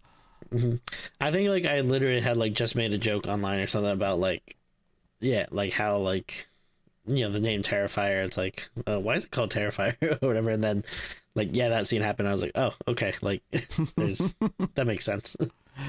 Yeah, I mean the original shorts I think were called Terrifier as well. So I, I, you know, I, I, this is something obviously they've just thought of for this movie, but it's it's a nice little wink, wink, nudge, nudge. Yeah. You know? Uh, he wants to lure Sienna there, who yeah is going through the whole thing where she's at the party, and then they're driving her home, and she gets scared because uh, the mum's not picking up, and Jonathan like phones or texts saying that he's been kidnapped to this old fairground. Um, of which It's not him speaking though. No, no, no. That's right. It's a pale little girl is doing it, uh, Mm-hmm. like Terminator, where she's like putting on his voice perfectly. Mm-hmm. Yeah, obviously it's dubbed with the, with the actor, but you know that, that's how she's, she can perfectly mimic the voice. Uh, so one thing that's kind of annoying, uh, I, I hate when they do this, but um, generally me and my wife will usually watch everything with uh, captions on, just because uh, you know we're older, we don't have the best hearing, and then you know sometimes you, you don't want to miss uh, you know something or whatever. But um, You could just say So this- want to wake up the baby, but yeah, sure, okay. You- You're sure, old. yeah. You're old and aging and dying and can't hear anything. Uh, but like, so they do this thing where like you know the phone rings or whatever, and he picks it up and it's Jonathan's voice, and then in the uh, you know the caption it says like parentheses demon voice, and then like the lines from the phone, ah, okay. and it's like I, I mean obviously you, you know we're gonna see it in two seconds anyway, but like still it's like come on, it's like a little mini spoiler in the captions. Yeah, because even someone who's hard of hearing who needs like the subs, like they're going to see it themselves as well. Like it doesn't need to be Yeah. explained to them. So that that one does feel a bit. I I always prefer when they have the option of just the subtitles or the subtitles for the hard of hearing, where it has all the extra stuff. You know, I I would like the option to be there to just have the dialogue and none of the Yeah, you know sound effects or whatever else they, they may put in there. Yeah, um, obviously that that one's more important because some people actually need that to even watch the movie, but. Uh, sure. Yeah. like surely you could have a stripped down version just for the dialogue if people want to yeah. you know watch it with that but you know uh, and sometimes you get that option but you don't always uh, so yeah so you know, at this point like we're actually really far into this long runtime and i think part of the reason why it takes a while to like get going is like you have this 10 minute prologue you have a lot of reasonable setup with the characters you know like I, I don't think she even gets to the halloween party until like maybe an hour and 15 hour 20 into the movie and then so by the time they're leaving the Halloween party and going to the fairground where the big climax is going to take place, you know, you're you're quite far into it. Um, It's the the friend Brooke who explains what happened to the dad and uh, to to her boyfriend when once Sienna leaves the car to go and look for her brother. Uh, they're left alone, and of course they end up dead. Like you know, so Yeah. the the the boyfriend, as as we hinted at earlier, gets his dick cut off and then stabbed repeatedly in the crotch. Uh, that's his demise. Um, Yeah. Brooke gets out the car and like runs away. She gets slashed a little bit here or there, but she runs into like some of the, the areas in the, the the the fairground. And eventually, when she's cornered, Art, uh, and I like this actually because they set it up that he had it in his bag, like way way early in the movie. I think he get he gets it at the uh, the the doctor's office or the vets in the opening scene, like when he's like he, he collects a bunch of stuff from there after he kills the guy. Uh, but he pulls out this uh, jar of acid and throws it at her face. So she starts like melting, and then he pulls out his like super weapon that he built earlier on and just starts smashing her face and her, her chest with it until she's just a pool. She's like a pool of mush and blood at a certain point. Um, oh, to the to the point where when uh, Sienna does walk in and like sees her body, I was like, how can you even tell? How can you tell it's her? Like at this point, there's like nothing identifying. Maybe her. Sh- no, she took her shoes off because she was having trouble running in them, uh, for so- or something. Yeah. So yeah, aye, like she's she's a pool of blood. Yeah, no, I mean this again. The, the special effects, uh, you know, are, great. The you know, the acid is in her face, like the it's not only is it like really gory, but it's also like bubbling, and it just like it looks so brutal. Uh, Yeah, the- which- The bubbling is good because the bubbling like separates it from just whenever he's like smashed someone's face in. The Yeah. bubbling makes it feel unique and, and different or whatever. Uh, so, uh, yeah, all, all quality stuff. So it seems like the reason why he wanted to bring Sienna here is because he had. Um, so this is the one part of the mythology that I can't really explain, other than just like thematically, this like pool that she goes into. Uh, the the edge of it is kind of like those uh, mirrors you get in show business, with all the lights around the mirror. It kind of looks like that. It's got it's got this like rim of lights of these light bulbs around it, but it's this pool that he puts her in after he stabs her with uh, the father's sword, which uh, obviously he got when he was kidnapping Jonathan in, in, in their house. Um, and you know she she goes down there and then she sees like some of the dream again, some of the that she had earlier with the, the TV set. And then her wounds magically heal, and she comes back. And as this is all going on, like Art's chasing Jonathan around. Jonathan, when they're struggling together at one point, like actually shoots. Like I'm kind of like glossing over the fact that they kind of kill Art like two or three times in the past ten minutes because there's a lot of like shooting him with a shotgun. You get stabbed a lot. Um, at one point, and it's quite brutal actually, because at one point he's like whipping Jonathan, who's like a twelve year old kid. Yeah, with yeah. it's like a it's like a chain that he's attached like some blades to at the end. So there's like a like half a scissors is on one, or just a scissor, maybe that's how you'd say it. um, and there's like other blades, and he's just like whipping it at him, and then he whips it at Sienna. There's just there's a lot of like just these little nasty cuts happening all over the place. Yeah, uh, it's really brutal. But um, Sienna's wounds heal, and she comes back up, and just as like Art's about to kill Jonathan, he's got like a big needle or something at this point. She starts hacking at him, and she hacks at his head, and then eventually decapitates Art, and kind of you know gets the big victory. But at this point, she is like covered in blood. She looks like a badass. You know, she looks super tough and all the rest of it. Uh, and the end of the movie, as they're hugging, the little pill girl walks out, doesn't attack them, doesn't do anything to them. She just picks up Art's head, his severed head, and leaves. Um, in fact, I want to say that when he sees that Sienna's back alive again, it's the only time in the movie where he properly like makes an angry face. I think I think that's right because he, he smiles right before he dies. He realizes he's about to die, and he smiles again so that his decapitated head has the the traditional, you know, that signature art smile that he that he has. But uh, so that's kind of the, the, the gist of the big climax. But uh, I think the dream is kind of interesting to think back of now because there were some weird details in the dream that we didn't point out. Like there's a group of characters who are holding their passports and have like plane tickets in their passport off to the side. And I wonder if that's like a, a representation of like wherever these beings are or wherever these powers come from that Art and Sienna have. Is this like to show that this is like something's traveled from somewhere else? That's the only thing I could think of to maybe say what the passport people were, or the, the, the tourists, or whatever you want to call them, whatever they were representing. Um, that's what I kind of thought for them. Um, for there's like a nun with like a homeless guy, and she's like sort of yelling at them to Oh, feed right, the homeless guy. I don't Yeah, think yeah. I've got. I don't think I've got something for that. Yeah, I don't think I've th- thought of any Mm. interpretation of that yet. But uh, the travelers, I, I, I might be onto what it's supposed to be, but I'm not sure. Mm-hmm. People can give me their own theories in the comments for that. that I, I think that that is interesting though. There is like a lot going on in that dream sequence. It does seem like, um, you know, again, I don't think the the stuff is in there just randomly. You know, like Yeah, there's got to be a meaning behind it. I, I think I think when I said earlier that dream sequence was, is when I think she first gets her connection to whatever powers or maybe cosmic entities like now embodying her. Um, but I think I think it's no accident that, that when the powers truly activate, where she becomes invincible or at least is reanimated in the same way Art is, I think it's no coincidence that she's then seeing that dream again. You know that that's kind of what she's seeing. It's almost like the powers fully taking hold and giving her the uh, ability. And I think it kind of foreshadows a little bit earlier on because you know when the uh, fire happens, afterwards she finds the knife or the blade again, and it's it's not burned. It's completely perfect, almost as if it's come back to pristine quality. I don't know if that's maybe a hint that later on, oh, the blade is going to help her, you know, resuscitate and come back to life. Uh, you know, Yeah. because it's not even just that she comes back out of the water and she's okay. Like she, all of her wounds like magically heal. Like she comes back at full strength. So Yeah. Yeah. Yeah, like she like she looks like like she's powered up or Yeah. something. Like she's going like supersonic like it's uh, you know, and her outfit's sort of Wonder Woman maybe a bit Xena. You know, there's kind of a warrior quality to it. Um, it's a cool outfit. I I- I do like it like especially when you get into this last segment here and she's like, you know, fully badass like it's a you know, cool outfit that uh you know versus you know, art's evil clown look. Oh yeah, uh, and again, like not that it's necessarily a supernatural biblical thing, but the idea that the person who's going to fight art is like some sort of warrior angel, even if it's not literally an angel, I think it's like an interesting visual, uh, you know, and symbol to to use to to, Sure. to just put the fight on the screen, you know. Uh, so yeah, uh, I loved all this shit. Uh, this this was like this was full of just goodness. Uh, Yeah.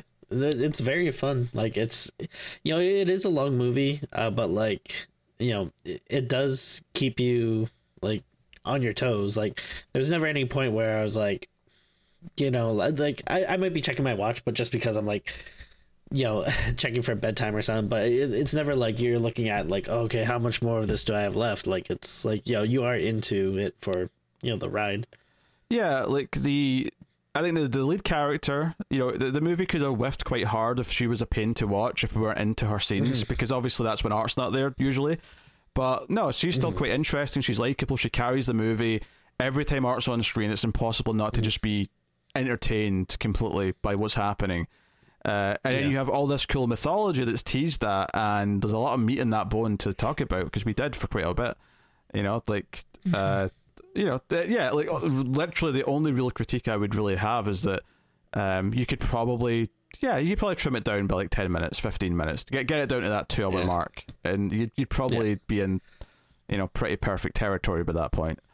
Uh, and uh and again like i i'm, I'm kind of complaining about it now but like I, I, again i just for personal circumstances where yeah i've had to watch it you know within two days where just uh, i've been extremely tired has made it like difficult like um I, I will definitely watch this again at some point and like you know it, hopefully next time i watch it i can actually watch it on my you know nice big tv and it'll be a you know a time where I have uh, more energy and I'm awake and like I can watch it the whole way through. Like you know, uh, uh, when I do it again, like you know, maybe the length won't bother me as much you know as it did this time. Not not that it was a huge bother or anything, but that's what she said. um, very good. Um, but no, yeah, I mean, I, I I'm on the same page as you. Like, you know, um, the trimming it down, uh, I wouldn't even really say it's like a complaint, more like a quibble or something where it's like, yeah, oh I could yeah, probably do that. But it's uh, like yeah. I, the length didn't really bother me, but uh, uh, like Mm-hmm. yeah, if I, if I'm being completely objective and harsh as I possibly can, uh, Mm. that's what I would say. I would say yeah, you could probably trim it down a bit, but that that like yeah. It, there's not like any like specific plot point or element that I would want taken out though. I'm just I'm talking about just maybe tightening Yeah. a few scenes here or there. Um, you know, that, that that's basically it. Because like I was super into it the whole way through. I love the music. I love how it looked, how it sounded. Um, and of course, we're not quite done yet because we do have the mid-credit scene to uh, discuss. which is a quite a meaty scene. It is you know, a, like- is a, it's a very meaty scene. Uh, it also has a really weird big cameo. Uh, I, I assume you don't. I'm a s- yeah, I assume you don't know who this is, or I I turned to my wife and I said, I think this is a wrestler. I I don't know I don't know who it is, but they're giving me big wrestler vibes. Yeah, yeah, it's Chris Jericho, whose name was in the opening titles, Oh, okay. and I saw it and went, "Wait, what? what?" Um, much like um, we did, uh, well, we didn't do it, but we do it on even more screams. We talk about all the other horror movies we've been watching, and I watched Twelve Hour Shift, and I talked about how Mick Foley was randomly in that movie. Uh, Um, so Chris Jericho was in this closing credit sequence. have you have you been keeping up with uh, Chucky? Uh, no, yeah, I, I fell behind because of the trip. I've not caught up yet. I've listened to the first episode. Yeah. Why is there a wrestler I- on Chucky? Uh, yeah, I don't know. Uh, I I don't want to spoil anything. I think it's Sure. like the fourth episode though, where. Yeah, I I just won't say anything. okay, okay, okay. That's fine. That's fine. I'll be interested to see what you think uh, if you uh, watch it though, because it, it kind of breaks the format of the show a little bit, Oh, uh, interesting. but it's in an entertaining way.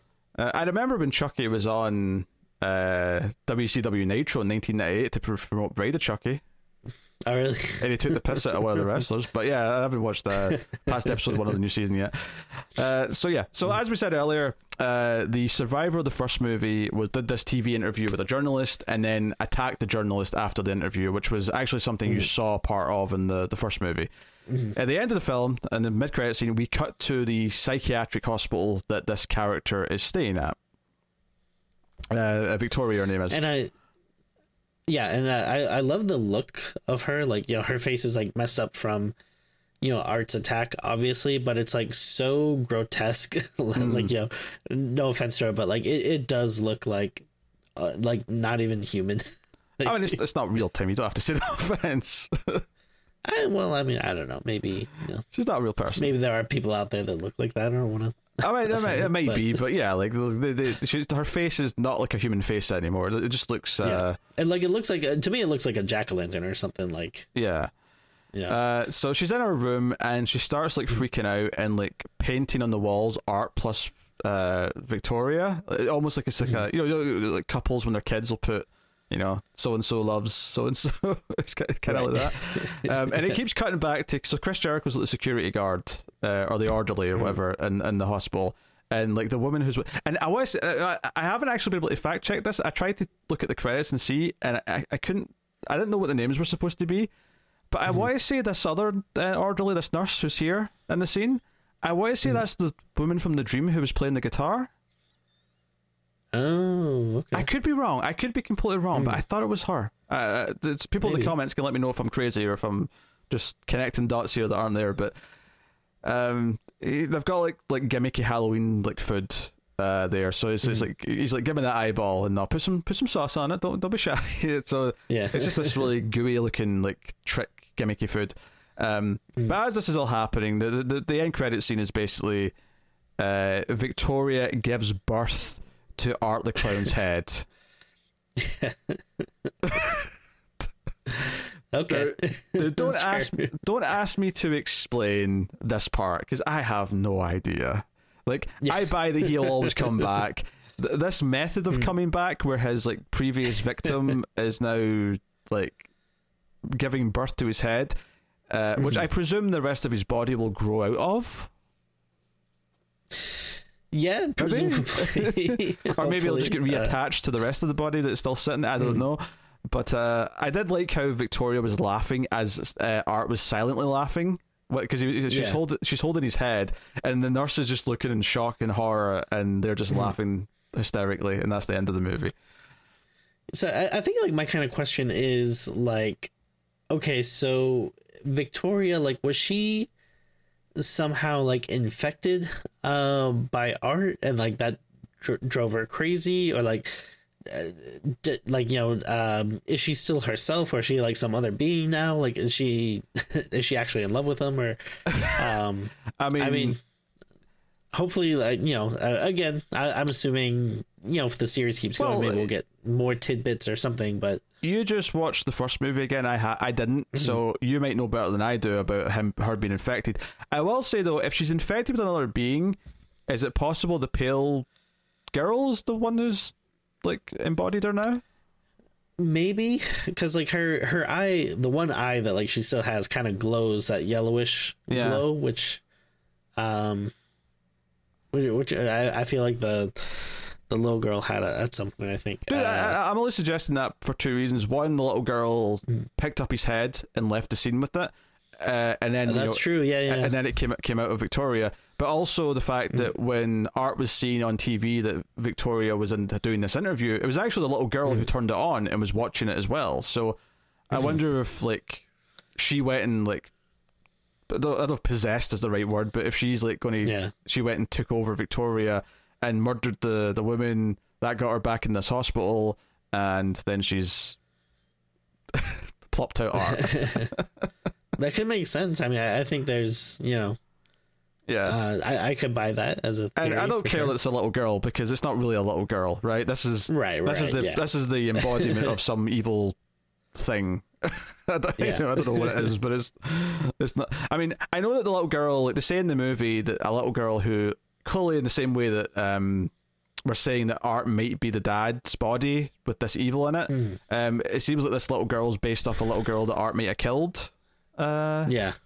Yeah. Or like went missing or something like. Yeah, yeah. So I, I, don't know. Like maybe I'm off. off I was just it's just because you said there's someone else like inside Victoria. I thought, oh, maybe it's maybe it's the pale Mm. girl is is taking over. But I, I'm just I'm just thinking that up on the spot. That could be nonsense. Yeah. I mean, just because it, it, is a, a weird thing when it happens in the first movie because it's like, oh, like, yeah, the character we know in the movie doesn't seem like someone that would just randomly kill like a news reporter for no reason. So, um, you know, unless you know, there's um, some type of comment about the trauma that she went through, like, you know, if that just you know made her insane or whatever. Like, I mean, that could be a possibility You too. could take but, it as I a mean, if- Michael Myers thing where like the evil just spreads. If you if you survive Yeah. you'll be changed by it and you'll become as evil as him, kind of thing. I don't know. Yeah. And to be fair, like the news reporter was like, you know, being quite mean. Like, you know, she was obviously didn't have any like respect for her and stuff. And, Like, you know, um yeah, like, you know, she was saying all these insulting things and stuff. So um so it's not like she was just like wasn't attacking her for no reason, but I mean you know, obviously though, uh shouldn't have killed her or whatever. I'm glad you Um, pointed that out, just in case anyone thought you you may be condoning, uh, especially since you said Allie almost had it coming uh, earlier. I'm sorry. It's uh I'm not as um you know uh, forgiving as you who only cares if, if someone is uh, not watching something in the right aspect ratio. Uh, then they deserve to die. oh, she does deserve to die. That's a cardinal sin, quite frankly. Uh, I, I like this uh, mid credit scene though. I, I, thought it was cool. Again, um, it's weird and I have no idea what's going on, but like it, it's done in a in a very intriguing way where it's like fun to think about the possibilities versus where it's just like some annoying thing that doesn't make sense for no reason, you know? Yeah, yeah, um, sure. And yeah, and like again, I I'd be very surprised if they don't make another movie, but like I'm interested to see where this stuff goes, and I hope like you know all this stuff is relevant and that you know I, I don't need blatant answers spelled out, but like yeah, I hope that we at least get more breadcrumbs or uh, something to at least think about um, in regards to these scenes. It definitely sounds movie. like the people behind it want to. It seems like everyone mm-hmm. involved mm-hmm. is proud of what they've made, and it just ridiculously outperformed when they, when they, they thought it'd be out in the yeah. box office for one weekend, make a little bit of money, and mm-hmm. that was it, and then it'd be on Screambox, and it ended up staying in theaters for a month and mm-hmm. grossing over ten million dollars. So. I cannot imagine in any way, shape, or form that this doesn't get another, at least a similar budget sequel, if not probably yeah. five times the budget. so, I mean, it, it, already made so much money in theaters, but then you know, if you think about it now, like um, I'm sure you know whatever deal they have with Screambox, they're obviously going to be getting money from that, and then you know at some point, you know, it'll be on. Uh, you know, I, I I've seen ads for like you know limited edition steel books like uh, Blu-rays. Yeah, they're, they're, doing stuff, a, so. a 4K Blu-ray of it, so they're they're, they're going to be selling it as much as they can. Yeah. yeah. So yeah, so like you know they've already got like you know the they've already made like more than enough money than they need, but then like you just add like all this other revenue that you're gonna get from it. That um yeah, I mean the thing's a moneymaker right now. That yeah, it would be very dumb if they don't jump on it to you know get something going right away. Yeah, I'm not. I'm not worried about uh, the third one happening. It seems like a done deal at this point, and like I say, I expect it'll be much quicker than what this one took. Just mm-hmm. because, I mean, because the, the, for the last one, this one would have been quicker anyway if it wasn't for the pandemic. Uh, but that was the other yeah. little bit of trivia that I was going to mention is um, the Allie kill is as long mm-hmm. as as silly as it is because they actually, I think they get shut down the pandemic right near the start of the pandemic when they were just mm-hmm. starting that scene or something like that. And basically, oh. because they were away for months, like the director and co just kind of kept adding to it. It's like, oh well, we've got time to plan and do more weird shit with it. So I think part, so. Part of the reason why it's so long and there's so many parts to it is because they just kept. Ah, we'll just keep adding. We'll just keep doing more things. you know. That's really funny. uh, so yeah, that, that's actually why that scene is, in part at least, why it's as long and as brutal as it is. Uh, so, so. I, I don't really know much about the director, but is he like a special effects guy or something? You would think he would be, wouldn't you? Given the type of movie, yeah. Because I, I think at some point in the credits, it also like lists him yeah. as you know special effects by. Yeah, you know, no, guy, he so. he is. Uh, that's actually the first thing that he's listed for uh, at his IMDb is his special effects credits. So he he was doing that mm. for a while before he started making these Terrifier things. So so I mean, so that, that, that's I think it's interesting. It's probably like yeah one of the reasons why you know the movie like looks like you know so good the way uh, it does and like the kills are so fun and everything because uh yeah you just have like you know he must just have that mind for how to make things work and uh yeah and do a lot of interesting things. He's definitely making his budget go far because it never felt like they were restricted in locations mm-hmm. or anything like that either. It felt like, oh sure, yeah. you know, it, it, it felt like a genuine attempt to try and make the most with what little money they had, and mm-hmm. I appreciated it the entire time. Like eh, eh, eh, every oh. every cheap movie that I see now that I've I've been reminded what you can do with no money if you actually mm-hmm. have the skill and the talent to make use of it. I'm going to be really critical and. It's, it's it's silly how bad like some big budget movies mm-hmm. look because they just want to green screen everything, and I'm like, no, this this looks better. Oh yeah, this looks better because no, they actually shot a movie on locations. Yeah, uh, I I wish like some movies would be forced to like sit down and watch like movies, maybe not necessarily this, but like other movies like that should show you how to like stretch a budget and that like how much better things look that aren't just like green screen and whatever. Um, because it really is a shame. Like, yeah, you don't need to be doing that stuff. Um, actually, that, that did remind me like one kind of funny thing. Uh, just stuff you think about more as like an adult who has to, mm-hmm. you know, look and pay mortgages and look into like buying a house and stuff like uh, i was kind of flabbergasted like at how nice their house was and seemingly the mom's job is just like a like call center like operator that just works from home which I, have done call center jobs and that's the absolute worst. I hate them. And actually, it was, it was, funny. Like she was on one call that like brought back bad memories for me. Like it seems like she was ta- like she was talking to someone. She's like, "Oh no, I can't look at your account because that's your wife's account or whatever." And I've had to have those calls where, you know, some angry husband yeah. calls in wants to know about their wife's credit card or, or whatever and it's like i can't tell you because that's her card not yeah, yours I, uh, I, I, don't know if that's specifically it's I mean, I'm not really defending it because this is a common movie complaint that mm-hmm. characters oh, have sure. characters yeah. have houses that are far too big and nice for mm. what they can afford. Like uh, the big example that's always brought up is the characters in Friends who are supposed to be struggling twenty somethings, oh, right, and they right. have these insanely huge apartments in New York City. Yeah. And it's like, yeah, no, no, no. no, I mean, it's uh, again, uh, like I'm not complaining about it. It was just yeah. more of a funny thing that I I thought about at like at one point in the movie. But, yeah and again, like it's an older person thing. Like you don't think about that when you're, you know, yeah. a teenager watching these movies. So it's only when you're old enough and you're working and have to pay bills that you start thinking about, hey, but. Uh, the, yeah. the, simple truth is, is having a bigger house is just easier to film in and looks better on camera. So it tends, oh, sure. they tend Absolutely, to just pick yeah. that instead. but yeah, that's what it is. It's not very realistic. um, yeah, there was uh, I feel like there's like one other like dumb thing I wanted to bring up. Um, I don't know if I if I can remember it though. Uh, I'm going to ask you to rate it if you if you, you don't have your point, Tim.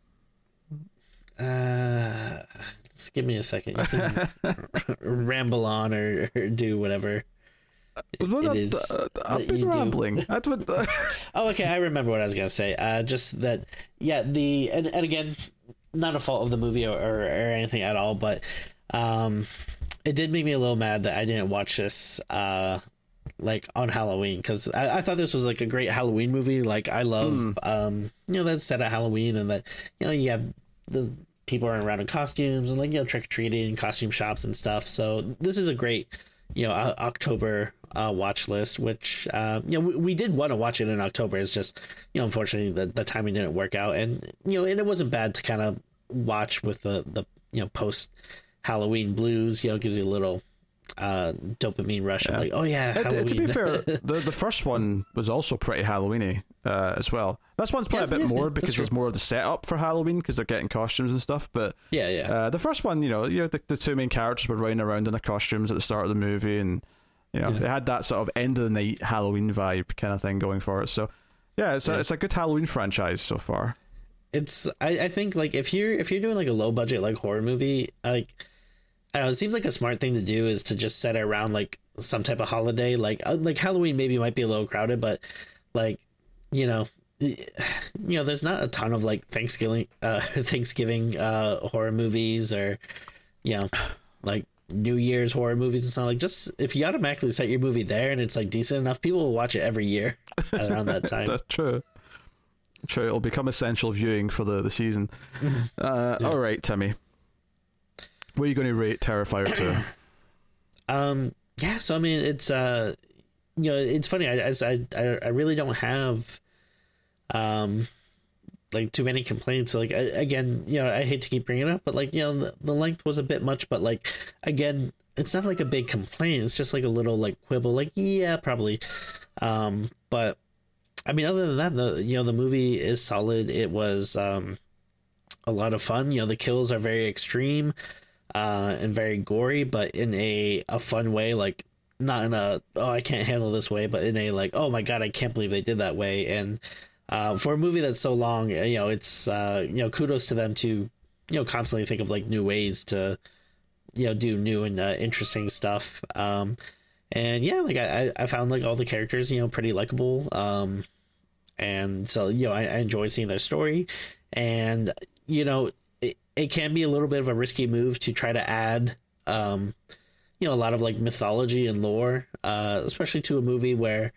you know um I didn't really feel like the first one had a lot of that. I mean, maybe no, as we go forward, we might find like bits, you know, in the first movie that relate that you know we might have not realized at the time. But you know, it was a little bit of a swing. I feel like to try to add a lot of new stuff here. Uh, but you know, like we discussed, I, I feel like you know they they pulled it off rather well. Um, and uh, you know it's very interesting to think about what a lot of the implications uh, of some of the stuff that we've seen and what they mean. And uh, yeah, you know, I, I, hope the series keeps going, that we get uh, more answers and stuff uh, to that. So uh, yeah, I think I'm gonna go ahead and give it a 8.5. I think you know, very enjoyable, very happy that you know a movie that was fairly well hyped up. You know, for me, it definitely lived up to it. Yeah, kind of wild. We got we did Barbarian, then this back to back. Uh, yeah, well, here we are. Um, yeah, I I love the movie. Um, I think Art is a great character. I love watching him do his thing, and the there's a sense of humor to how he acts and how he kills people that's just really mm-hmm. entertaining to watch. They could have given me just a copy of the first movie, and I'd have had a fun time, and I'd have been probably quite mm-hmm. positive about it the fact that they did take that big swing and add all this stuff, which feels unique to it, it now feels like this is what Terrifier's lore is. You know, it feels like this is now uniquely mm-hmm. Terrifier. Um, mm-hmm. Yeah, it, it, could have like fell flat in his face. Um, you know, we've seen like other franchises attempt to add more lore later on, and it can be quite risky. Mm-hmm. And you know, Halloween Six is garbage because it took away from what Michael Myers in the shape was with what they tried to add in that movie. Whereas here, I feel like nothing takes away from what art is or what he's doing and how much he loves doing mm-hmm. it. Um, and I, th- I think one of the things with the shape and Michael Myers that I, I don't like them trying to add is like more reasons why he's going after certain people. Whereas with mm-hmm. art, I never really like it felt like he got, became infatuated and really wanted to play with his victim before he eventually killed them mm-hmm. in the mm-hmm. first movie. So adding the idea that he's got like someone he kind of has to go after doesn't really feel like it betrays like he he doesn't have this oh he'll just kill anyone thing. I mean he will. Mm-hmm. He'll do that too because he has fun with it. But you know yeah. it doesn't feel like it betrays what art is. It does feel like he does become attached to some of his victims and wants to go after them mm-hmm. and really play with his food, if you will. So. Yeah. um, I love the mythology stuff. I loved thinking about it as I was watching it. I love talking about it afterwards and try to piece mm-hmm. some of it together. Um, I do think there's some reasonable intent behind it. It doesn't just feel like a bunch of random shit. Uh, maybe some details don't quite add up or whatever, but for the most part, it feels like a fairly strong vision and idea. And I think, mm-hmm. if nothing else, I love that this movie is unapologetically what it is, and it's not trying to appeal to mm-hmm. everyone. It's just trying to be the best at what it what it's trying to do, which is this extremely gory, dark sense of humor movie mm-hmm. with a oddly kind of in depth mythology with a hero that maybe we can actually really root for. And mm-hmm on that level, I think it succeeds pretty well. And I love how it looks. I love the music. And nine out of ten. wow. Yeah. There you go. I loved it. Pretty good. Great. Uh, so well, well deserved. Yeah, there you go. Terrifier two, uh, a home run. Uh, mm-hmm. So excellent news. Yeah, I mean, again, you know, we we talked about before about how, you know, it's going to be very easy to uh, you know make a if we do like you know top 10 of the year list like uh yeah definitely not going to be like hard up for for choices this year. Not hard for choices but arguing what should be the order and what number one should be might be a challenge. Maybe yeah yeah uh, might be a little tough but uh, but hey that's a that's a fight that you'll get to witness later on uh, everyone. In about two months or so so yeah, let us know what you think of Terrifier 2 in the comments. Obviously, uh, it's worth pointing out that you get a bonus episode every month on Patreon where we review a, a sort of silly movie. Uh, later this month, we'll be doing Thanksgiving, uh, which the patrons also voted for. So uh, look forward to that. Uh, the five dollar tier, which is just another tier up from that, you get also another monthly show called Even More Screams, which we just put out this month's edition of it, uh, where me and Tim just talk about the different horror movies we've been watching uh, that weren't for the show, that were just stuff that we casually happen to watch. Mm. Uh, plus, Tim usually quizzes me. Although, a bit lazy in the quiz this month, I, I, I thought I'll just, I'll be brutally honest with you, Tim. I don't, I don't care. I'm not trying to. I'm not trying to make them like impossible or anything. Oh, it's, it's, just it, they're they're not supposed to be like, you know, uh, uh like actual test of knowledge. It's it's more like just having a little bit of fun and hopefully a okay. springboard for maybe some topics or uh, that's that's I, I completely respect that. I respect it. but yeah, you get you some hard shit. I can give you some hard shit. Know? but if you if you like the idea of those bonuses, you can help support the show and all the content we make at MailFuzz, uh, mm-hmm. including the new show, the Collector's Cut that I started with David just this mm-hmm. past week, where we work through franchises that are not horror or not sci-fi because we have shows for those, but uh, it's called mm-hmm. the Collector's Cut, and we just started the Dirty Harry franchise. So I, I encourage you to check it out. I think we had a really good discussion about Dirty Harry and the time period it was made in and what the character represents and stuff like that. So if, if that sounds of interest, go check it out. Uh, you can get it on your podcast apps, iTunes, whatever, plus obviously YouTube. Uh, so Mm. go, go check it out. So Uh, wait, does does one does one episode talk about one movie or one franchise? uh, one movie. So the second episode is the second Dirty Harry, and so on. Okay, gotcha, gotcha. Yeah. Okay. Uh, so yeah, go check out that. Uh, but yeah, otherwise, you know, you can support us over at Patreon, patreon.com slash TV and get these bonuses uh, we were talking about. Uh, you can also support us by hitting the super thanks button, or if you want to support us with no monies, that's okay too. You can just, you know, like, subscribe, ding the bell, comment down below. Of course, share us out on social media. Uh, we're at Screams Midnight on Twitter. Uh, you can get me on Twitter at Wibble89. You can get Tim on Twitter at Tim Vargulish. Uh, For the time being, if we'll see if the website Sure. is still up and That's true. I, I- did start a Camille Fuzz Mastodon account, which not, not a lot of people use yet, but yeah, I've, I've been meaning to look into that. maybe it'll take off. Maybe it'll take off. Yeah. I don't know. Uh, so yes, ch- check out uh, these things, uh, support us, all the rest of it. All these things are really appreciated and help keep the content coming. And of course, I'll thank our Patreon producers just to finish off. Thank you to Tyler Hess, Cindy Palacios, David Sharp, Board Now, Christopher Moy, David Brown, Al Tradesman, and Alison M. Four Days. Uh, they are all our producer tier or above over at Patreon. So thank you to all of them. But yeah, that is uh, that is the show. That has been Screams After Midnight. Uh, it was a longish episode, but uh, I guess that's not a surprise given it's a pretty long movie. So, uh, thank you very much for joining us once again. We always appreciate it. Keep watching scary movies, and we'll see you next time.